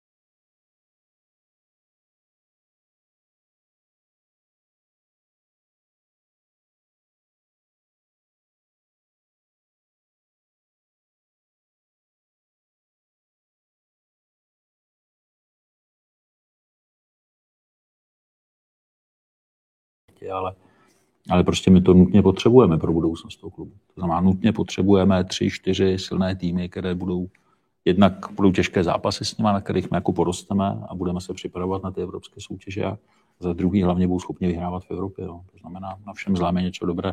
Byl to prostě vybojovaný zápas, o kterém Sparta šťastně vyhrála o gol. Doma se jim to zkusíme vrátit. A souhlasím s Jindrou, že se chceme z těch chyb určitě poučit a určitě na to jako nezapomínáme. Určitě doma se pokusíme dělat všechno pro to, aby jsme vyhráli víc než jednou. Um, tam se vás ještě uh, kouza Ondry Kudely, ta asi v nedohlednu zatím to vypadá. A jestli se něco událo ohledně, ohledně Pavla Řeháka, tam bylo to nařčení Moskery, jestli z toho bude nějaký jako výsledek, protože samozřejmě slávisté velmi, velmi těžce nesou že by byli označováni za rasisty, a, a, ale pořád to vypadá v rámci toho západního fotbalu, že, že prostě jsme takový otloukánci. A... Ondra Kudela je kauza, která mě jako opravdu velmi trápí. Hmm. Ta už jako prostě není normální. To už jako opravdu jako, to už není spravedlivý proces. Nikdy to neměl být proces. Vždycky to měla být situace, že to měla vyřešit UEFA, vyřešit to, nebo respektive UEFA SAS arbitráž a vyřešit to na té sportovní půdě. Já musím dneska říct, že, že jsem dneska si jistý, jistý tím, že je to jako politizovaný proces, protože není prostě normální, aby je listopad, hráli jsme v březnu, v dané chvíli Ondra jako v situaci, že je proti němu stále vedeno jako trestní řízení, byť nebyl obviněn, ale trestní řízení a, a, a, a nebyl ani vyslechnut. A za mě je to jako nenormální. Kdyby se to zdržovalo na tom, že třeba skotská policie žádá o právní úkony eh, České ministerstvo spravedlnosti, nebo kdyby my jsme odmítali spolupráci, ale my celou dobu nabízíme a deklarujeme, že jak hráči, nebo jak hráč samotný, tak všichni účastníci toho incidentu jsou vlastně k dispozici. Dokonce jsme poslali do Skotska eh, ověřené výpovědi našimi advokáty českými i britskými. To znamená, my jsme udělali jako cokoliv a, a já už jsem dneska intervenoval u jejich státního zástupce, eh, u našeho ministerstva spravedlnosti. Obracel jsem se dopisem na českého ministra zahraničních věcí, aby, aby zkusil cestou našeho velvyslance požádat skotskou, skotské představitelů, aby, aby ten proces nějakou formou uzavřel, vyřešil. Je mi hrozně líto, že to prostě nejde. Nechápu to, proč, proč se nedějí úkony, proč to tam jako měsíce leží. A Ondra i klub je v téhle jako nepříjemné situaci. No. Nerad to říkám, ale vlastně úplně podobný pocit teda mám z kasu, kde, kde dneska taky mě začíná jako i po diskuzích s advokátem Ondry, tak mě taky trošku jako začíná jímat nějaká lítost. A já myslím, že Ondra místo spravedlivého procesu dneska je obětí nějaké kultury, která prostě se, se šíří tou západní Evropou a, a která dneska pro nás při respektování těch základních principů té kultury, které lze jako pochopit, tak my máme prostě jinou jako civilizační zkušenost nebo jiný civilizační standard a, a prostě tomu nerozumíme chceme využít, ale chceme být stále aktivní, takže já vzhledem k tomu, že jsem, jsem znám se s novou velvyslankyní České republiky Velké Británii, tak jsem jí požádal o to, aby, aby, aby a ona míří do Skotska, míří do Skotska na, na jednání s předsedkyní skotské vlády a míří do Rangers se Spartou. Takže my jsme zaprvé paní velvyslankyni vybavili podkladovými informacemi o tom, jak, jak celá ta situace vypadá od našich advokátů ze Skotska, jak vypadá náš pohled. Nabízíme znovu součinnost spolupráci a, a myslíme si, že se jako v té jednání velvyslankyně České republiky a skotská premiérka, takže se asi té situace ve sportu jako nevyhnou při příležitosti sportovního zápasu. Tak bychom chtěli prostě požádat skotskou justici o to, aby prostě konala. Sekundárně chceme pokročit i v uzavření celé té situace, protože přesně jak vy to říkáte, my prostě nejsme rasisti a, a kategoricky to odmítáme. Naopak vlastně všechny naše projekty míří, nebo řada našich projektů míří na spolupráci s africkými hráči a, a myslím, že se i oni sami cítí u nás jako dobře a doma, taky se zastávají klubu opakovaně. Takže my v této chvíli chceme udělat nějaké gesto Rangers, protože stále platí, že je to jenom fotbal. A já nejsem rád, když vidím, že se prostě z fotbalu stal nenávist. Takže když to řeknu vše, požádal jsem paní velvyslankyni, aby při jednání s vedením Rangers tam předala můj osobní dopis, nebo osobní dopis jako schválný představenstvem, nebo osobní dopis klubu, který bude, když to za mě řeknu jednoduše, nějakým gestem dobré vůle. Chceme nabídnout Rangers řadu iniciativ, jak obnovit vzájemnou spolupráci, jak se usmířit, jak se znovu začít bavit o fotbale. A nechceme se tvářit, že se jako kauza Kudela nestala třeba už jenom z pocho- ze špatného pochopení slov našeho hráče nebo, nebo ze špatného přístupu našeho hráče vůbec k tomu, že k tomu hráči přistoupil, něco mu říkal. A jsme připraveni se s nimi mimochodem bavit i, i o, o tom, jak hledat porozumění a, a podporovat politiku boje proti rasismu. To znamená, děláme jednostranný krok a, a nabízíme Rangers jako podanou ruku. Co se týká situace z hlediska obvinění po zápase, po zápase s Plzní, zase pro nás jako extrémně těžké, protože my každé takovéhle obvinění už i po té zkušenosti e, s, s Rangers budeme brát jako extrémně vážně. A my jsme dneska jednoznačně zhodli na tom, že pro jakoukoliv podobnou situaci už, už jako nemá, takhle nemáme žádné pochopení jako vedení klubu pro, pro jakýkoliv typ rasismu takováhle varianta prostě není. Kdo by projevil jenom náznak rasismu, tak ve Slávě jako nemá co dělat. A na tom je absolutní zhoda od zhora až dolů. Ale problém samozřejmě je, že si nejsme úplně jistí, jestli se ta situace prostě stala. A dokonce, jestli, jestli ve Skotsku jenom dva hráči ví, co si mezi sebou řekli a jestli Ondra se dopustil rasismu nebo, nebo byl špatně pochopen, to ví jenom oni dva. Ale v tomhle případě je to prostě složitější, protože, a je to, je to pro nás jako složitý to šetřit. My jsme navrhli velmi vážně strukturu toho, jak celou tu situaci vyšetřit. Nabídli jsme Plzni zapojení do, do té vyšetřovací komise. Byli jsme připraveni pozvat uh, externího experta, který povede nezávislé vyšetřování uh, ve vztahu k hráči Moskerovi, případně dalším účastníkům toho incidentu, k našim hráčům. To znamená, byli jsme se připraveni sestavit nezávislý tým, plně s ním spolupracovat. Oslovili jsme disciplinární komise, nabídli jsme i účast v tom týmu, nabídli jsme v tom společném týmu účast eh, představitelům Plzně. Eh, nezískali jsme podporu, Plzeň to nepovažovala prostě z nějakých svých důvodů za, za vhodné, tak jsme požádali o možnost přímého kontaktu s hráčem, chtěli jsme ho vyslechnout, chtěli jsme přesně teda zjistit, jak se ten incident stal podle jeho názoru, kdy se měl stát. Plzeň nám neumožnila přístup k tomu hráči. Asi pravděpodobně vysvětlení bylo, že, že mají jako vrchol sezóny a že potřeba, aby se hráč koncentroval na výkon, ne na, ne na toto jako vyšetřování. Takže jsme na konci toho procesu vlastně dostali výpověď hráče, která je velmi strohá. Říká, že se událost měla stát v průběhu druhého poločasu. Není přesně definováno, kdy, jestli to bylo po nějakém konfliktu s hráčem, jestli to bylo poblíž naší střídačky, jestli to bylo... Eh, jako šetříme něco, co vlastně se stalo v průběhu druhého poločasu, nebo mělo stát, a my nevíme kde. Eh, my jsme proskoumali obrazové záznamy, nic takovýto incident, že by se k sobě přiblížili na nějakou přijatelnou vzdálenost, tak jsme prostě nenašli.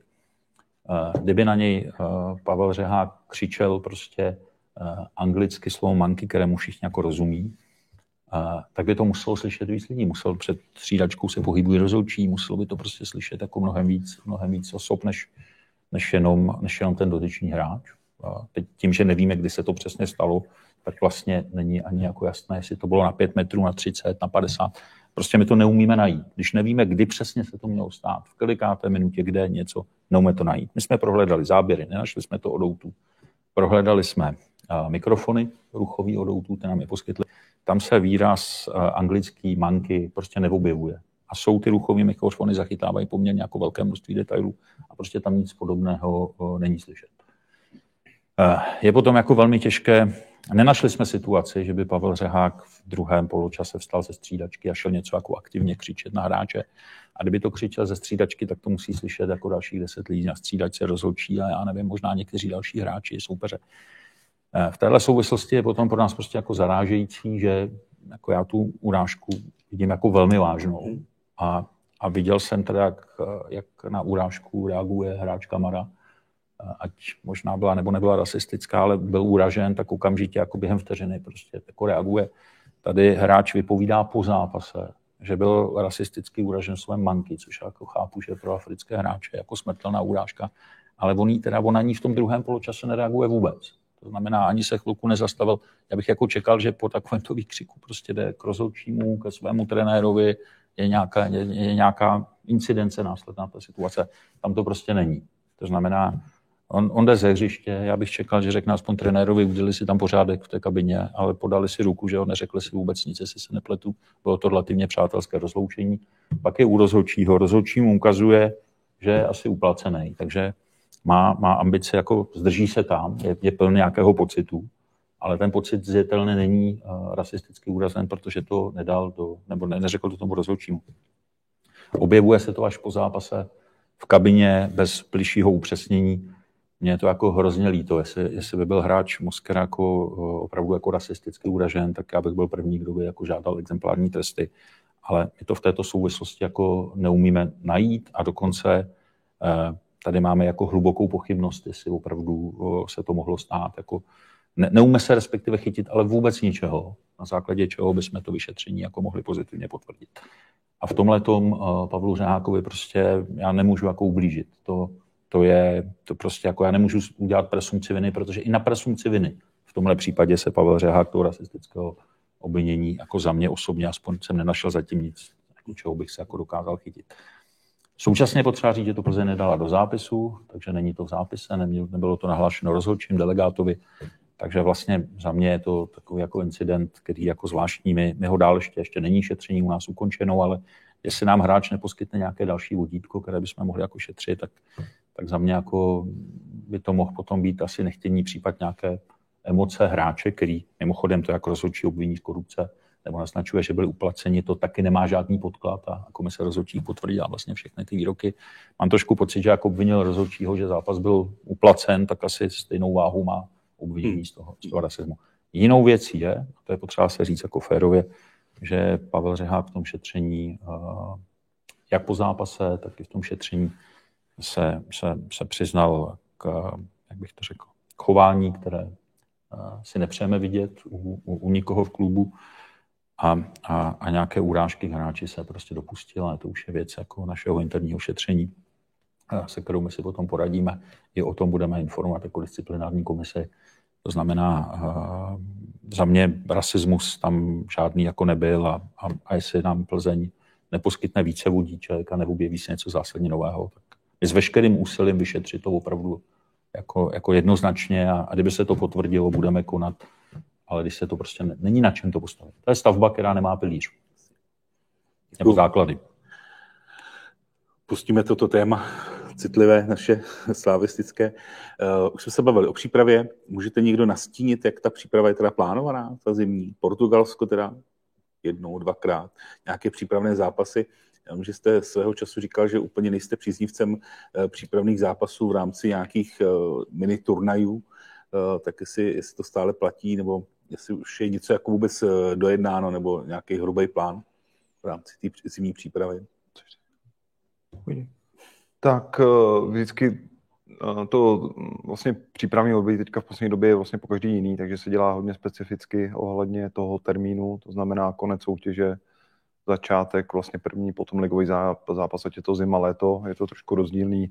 Ta letošní zima eh, je delší než, ten prostor je vlastně delší než ty poslední dva roky, takže takže my hrajeme poslední zápas v Ostravě, jestli se něco nezmění, tak 19. Eh, ale uvidíme, jestli se to ještě neupraví. Takže hrajeme poslední zápas v Ostravě, pak eh, hodně individuálně přistoupíme k, k těm hráčům jednotlivě, to znamená ohledně jejich historie za, za posledních eh, těch půl roku, ohledně zápasů, týžní, tréninkový týžní a tak dále. To znamená, uh, už teďka vlastně na tom pracujeme s kondičníma trenérama, to znamená, dostanou nějaký plán, uh, je tam taky samozřejmě rozdíl hráči, uh, který platí do Afriky zpátky, kteří budou stávat tady a, a tak dále. Takže, takže budou stávat nějaké individuální plány, které budou vlastně hodně vycházet z jejich zdravotního stavu a z toho, co mají za sebou těch půl roku. A, a jinak uh, začínáme vlastně tady, tady testama uh, kvůli, kvůli vlastně covidu, to znamená první den budou testy, jestli se nepletu, 4. ledna máme vlastně testy a pak budeme absolvovat e, e, takový zátěžový testy ohledně silové připravenosti hráčů a hned na to konto budeme vlastně odlítat do Portugalska, protože vlastně na stejné místo jako ty tři roky za A z toho důvodu, že to je skvělé místo. E, za druhý, že k nám mimořádně vyšli vstříc ohledně o hotelu, kdy, kdy vlastně jsme tam oni nemohli odcestovat a, a to nechám na, na kluky tady, ale prostě dali nám tam nějakou slevu, nebo respektive nám to, nám to nepropadlo, přesouvají nám to na... To nám nedali slevu, oni nám celou tu částku, kterou jsme měli zaplacenou, tak nám vlastně nabídli, že ji můžeme vyčerpat eh, na následujícím jako soustředění. Takže byl mě jako fantastický přístup toho hotelu, řekl bych úplně jako jedinečný. Přesně. Mohli si vzít peníze a říct nám, jako, hmm. a příště platíte znova, za mě teda jako tím, že tam ta dobrá spolupráce Indry a, a týmu s hotelem, tak za mě jako fascinující přístup.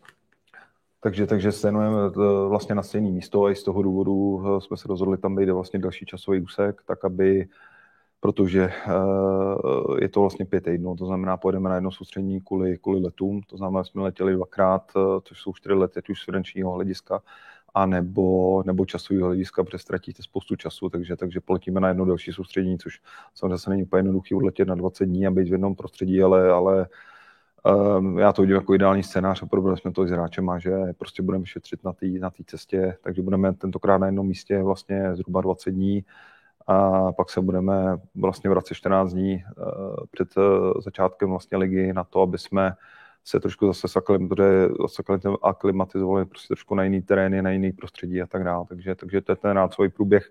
Teď jsou tam dodaný dva zápasy, které se ještě budeme potvrzovat. Jeden asi zajímavý, že to bude Hajduk Split, to vypadá, který tam poletí vlastně za náma jenom kvůli tomu zápasu, aby jsme se hráli.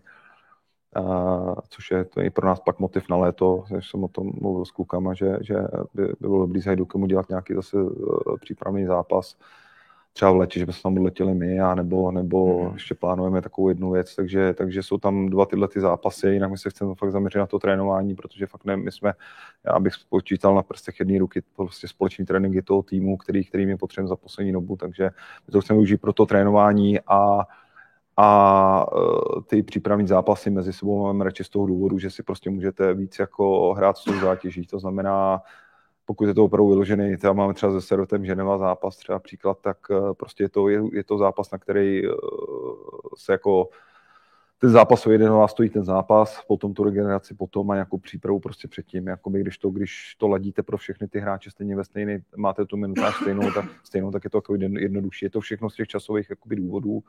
Na druhou stranu, my jsme těch zápasů fakt teďka v letě jsme měli jeden vlastně s Glivicema, takže a je to zase spousta nových hráčů, trošku jiná situace, než, než byla předtím. Je tady spousta vlastně nových mladých hráčů, co přijdou Plus uh, my potřebujeme tady s těma, s těma ajamama spolu prostě hrát a hrát, jakoby, takže, ty, ty, ty, takže letos uh, prostě začínáme čtvrtýho, jsou to testy na covid, pak uh, testy vlastně silové připravenosti, pak jedeme na 20 dní do Portugalska, tam budou 100% dva zápasy, Servet Geneva, Hajduk Split, jestli se to nezmění. A zvažujeme podle toho aktuálního stavu, který tam bude, tak udělat dvoj zápas jeden den, ale to se budeme rozhodovat až, až podle toho stavu těch lidí, kteří tam budou protože tam zase máte nějakou kapacitu, za kterou letíte, není to Rakousko, kde, kde naložíte tři, čtyři kluky z Bčka, přijdou za váma, tam to, tam to není možné, takže uh, vrátíme se zpátky a bude tady jeden přípravný zápas. Uh, chtěli, už máme dohodu i se správcem a s klukama, chtěli bychom to udělat na hlavním stadionu tady, protože pak hrajeme s Karvinou první zápas doma.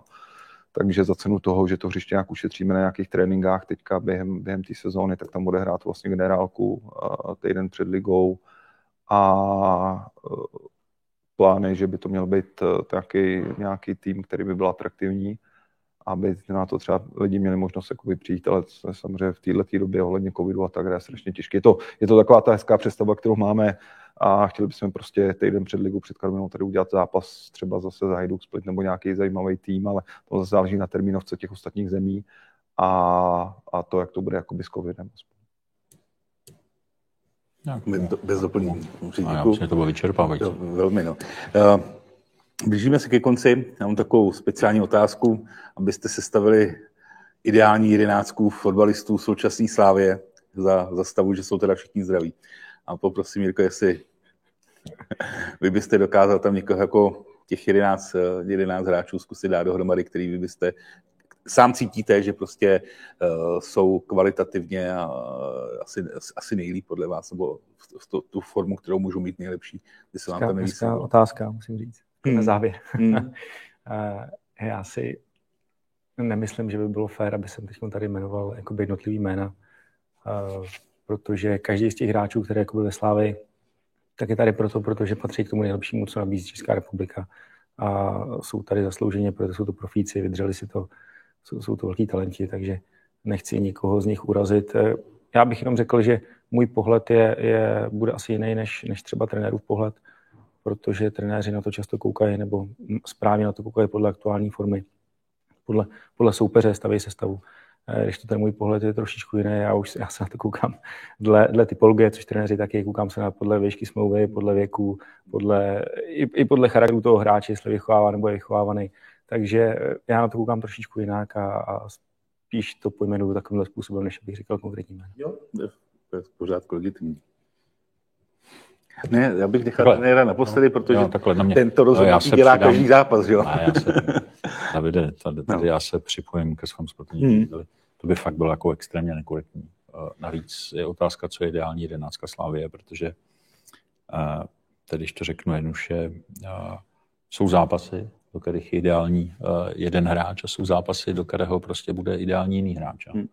Já vím, že teď mám třeba levýho beka, jsme se bavili v Bořovi dneska, já si myslím, že třeba Osky je, je rychlej, má nějakou typologii a pak je jiný typ zápasů a jinak hraje doma, kde se mu jako hraje dobře, jinak hraje venku, kde, kde prostě vidíme, že se tam ještě furt necítí svůj úplně na těch stadionech. Nemá rád jako tvrdší agresivní zápasy. A do jiných zápasů je prostě fantastický bouřa a jsou zápasy evropských soutěží, kde potřebujete rychlost a jsou zápasy typu derby, kde chcete bouřu jako bojovníka. Takže já si osobně myslím, že, že je to jako strašně složitý, že jako říct, vyjmenovat 11 men z těch dnešních jako 22 nebo 23, kolik jich tam máme, že by bylo jako k někomu jako hrozně nefér. Hmm. Jo, jsou hráči, kteří už jsou jako lídry sestavy a dá se říct za všech situací, když budou zdraví, tak budou hrát, to je typologicky Provy, Šéva, Holeš, jo, jsou, jsou jména, které když budou prostě v kondici, tak v tom základu asi budou jako za všech situací, ale, ale kolem nich potom část toho kudy, když by byl ve formě, tak byl nestřídatelný.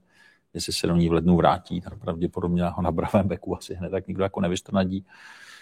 Eh, ale, ale jako říct, jako že vlastně když vymetujete ideální jednáctku, tak vytvoříte dojem, že těch druhých jedenáct do kádru Slávě nepatří. No, tak to, to prostě není. My jsme dneska i s těmi zraněnými, když to řeknu, už je plířovými hráči, které jsem vyjmenoval, tak dneska vedeme ligu a zlepšujeme se, takže já jsem jako spokojený se všemi hráči, kteří jsou v Slavě. Hmm, já to chápu. Co vy, trenére? Tak eh, já to dělám třikrát v týdnu, takže... Je těžký těm hráčům potom říct, jako ty to teďka nebudeš? tak je to těžký, je to mě jako někdy je to mě hlavně jako líto těch hráčů samozřejmě, protože každý ten hráč, jak to tady Jirka říkal, jako ve Slávě by dneska nemohl být hráč, který se to prostě nepřipravuje, neobě tomu, neobětuje tomu všechno a každý si chce zahrát ten zápas, když je to takový velký zápas a, a jako asi žádný hráč na světě jako není šťastný, když mu řeknete, eh, že není nominovaný eh, do toho zápasu nebo se tam nedostane. Je velký rozdíl, když musím říct, už jsem to někde taky říkal, je velký rozdíl, když ten hráč jde s týmem na zápas a nejde vůbec na zápas.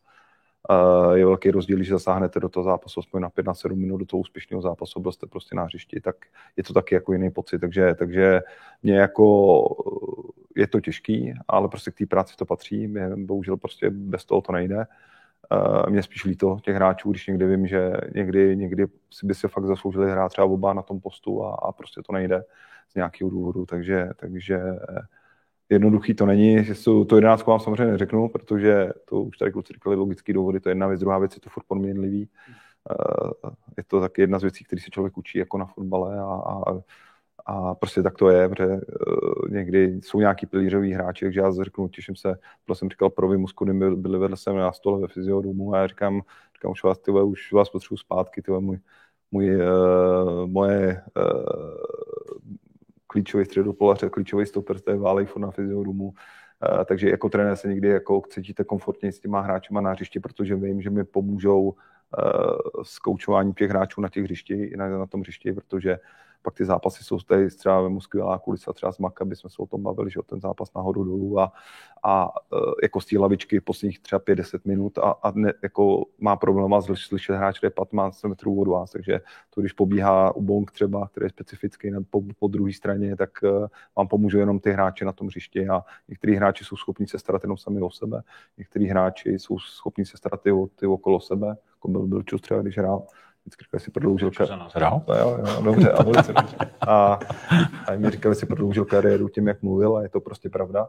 A, takže, takže pro mě jsou jako říkám, nějaký prostě pilířový hráči, a, který, který mají velký přínos pro ten tým a nejenom třeba herně, ale ohledně třeba standardních situací a tak dále. Tam je, tam je tolik věcí, jako jedete do nějakého zápasu, třeba hrajete třeba s baníkem na baníku a víte, že největší přednost toho soupeře třeba budou standardní situace nebo na Slovácku dlouhé auty, rohy a tak dále a, a víte, že to největší nebezpečí třeba bude čelit tady, budete čelit tady tomu a, a víte o nějakým hráči třeba, který, jak jsem si mluvil o Sukovi, On to byl i David Zima, který třeba historicky v té sezóně za 35 zápasů, prostě 35 uhlídal toho svého hráče, většinou hlídal nejnebezpečnějšího hlavičkáře soupeře a, a tak dále. Takže to jsou všechno věci, které pak promlouvají k tomu, k, tomu, k té koneční jakoby verzi, uh, verzi toho. Takže, takže za to, že jsem vám to neodpověděl, tak, tak máte jako bonusovou otázku. Určitě Já jsem přímě nečekal, že tady dostanu jména, ale zeptat jsem se musel, uh, protože samozřejmě pro nás fanoušky to je celkem jednoduchý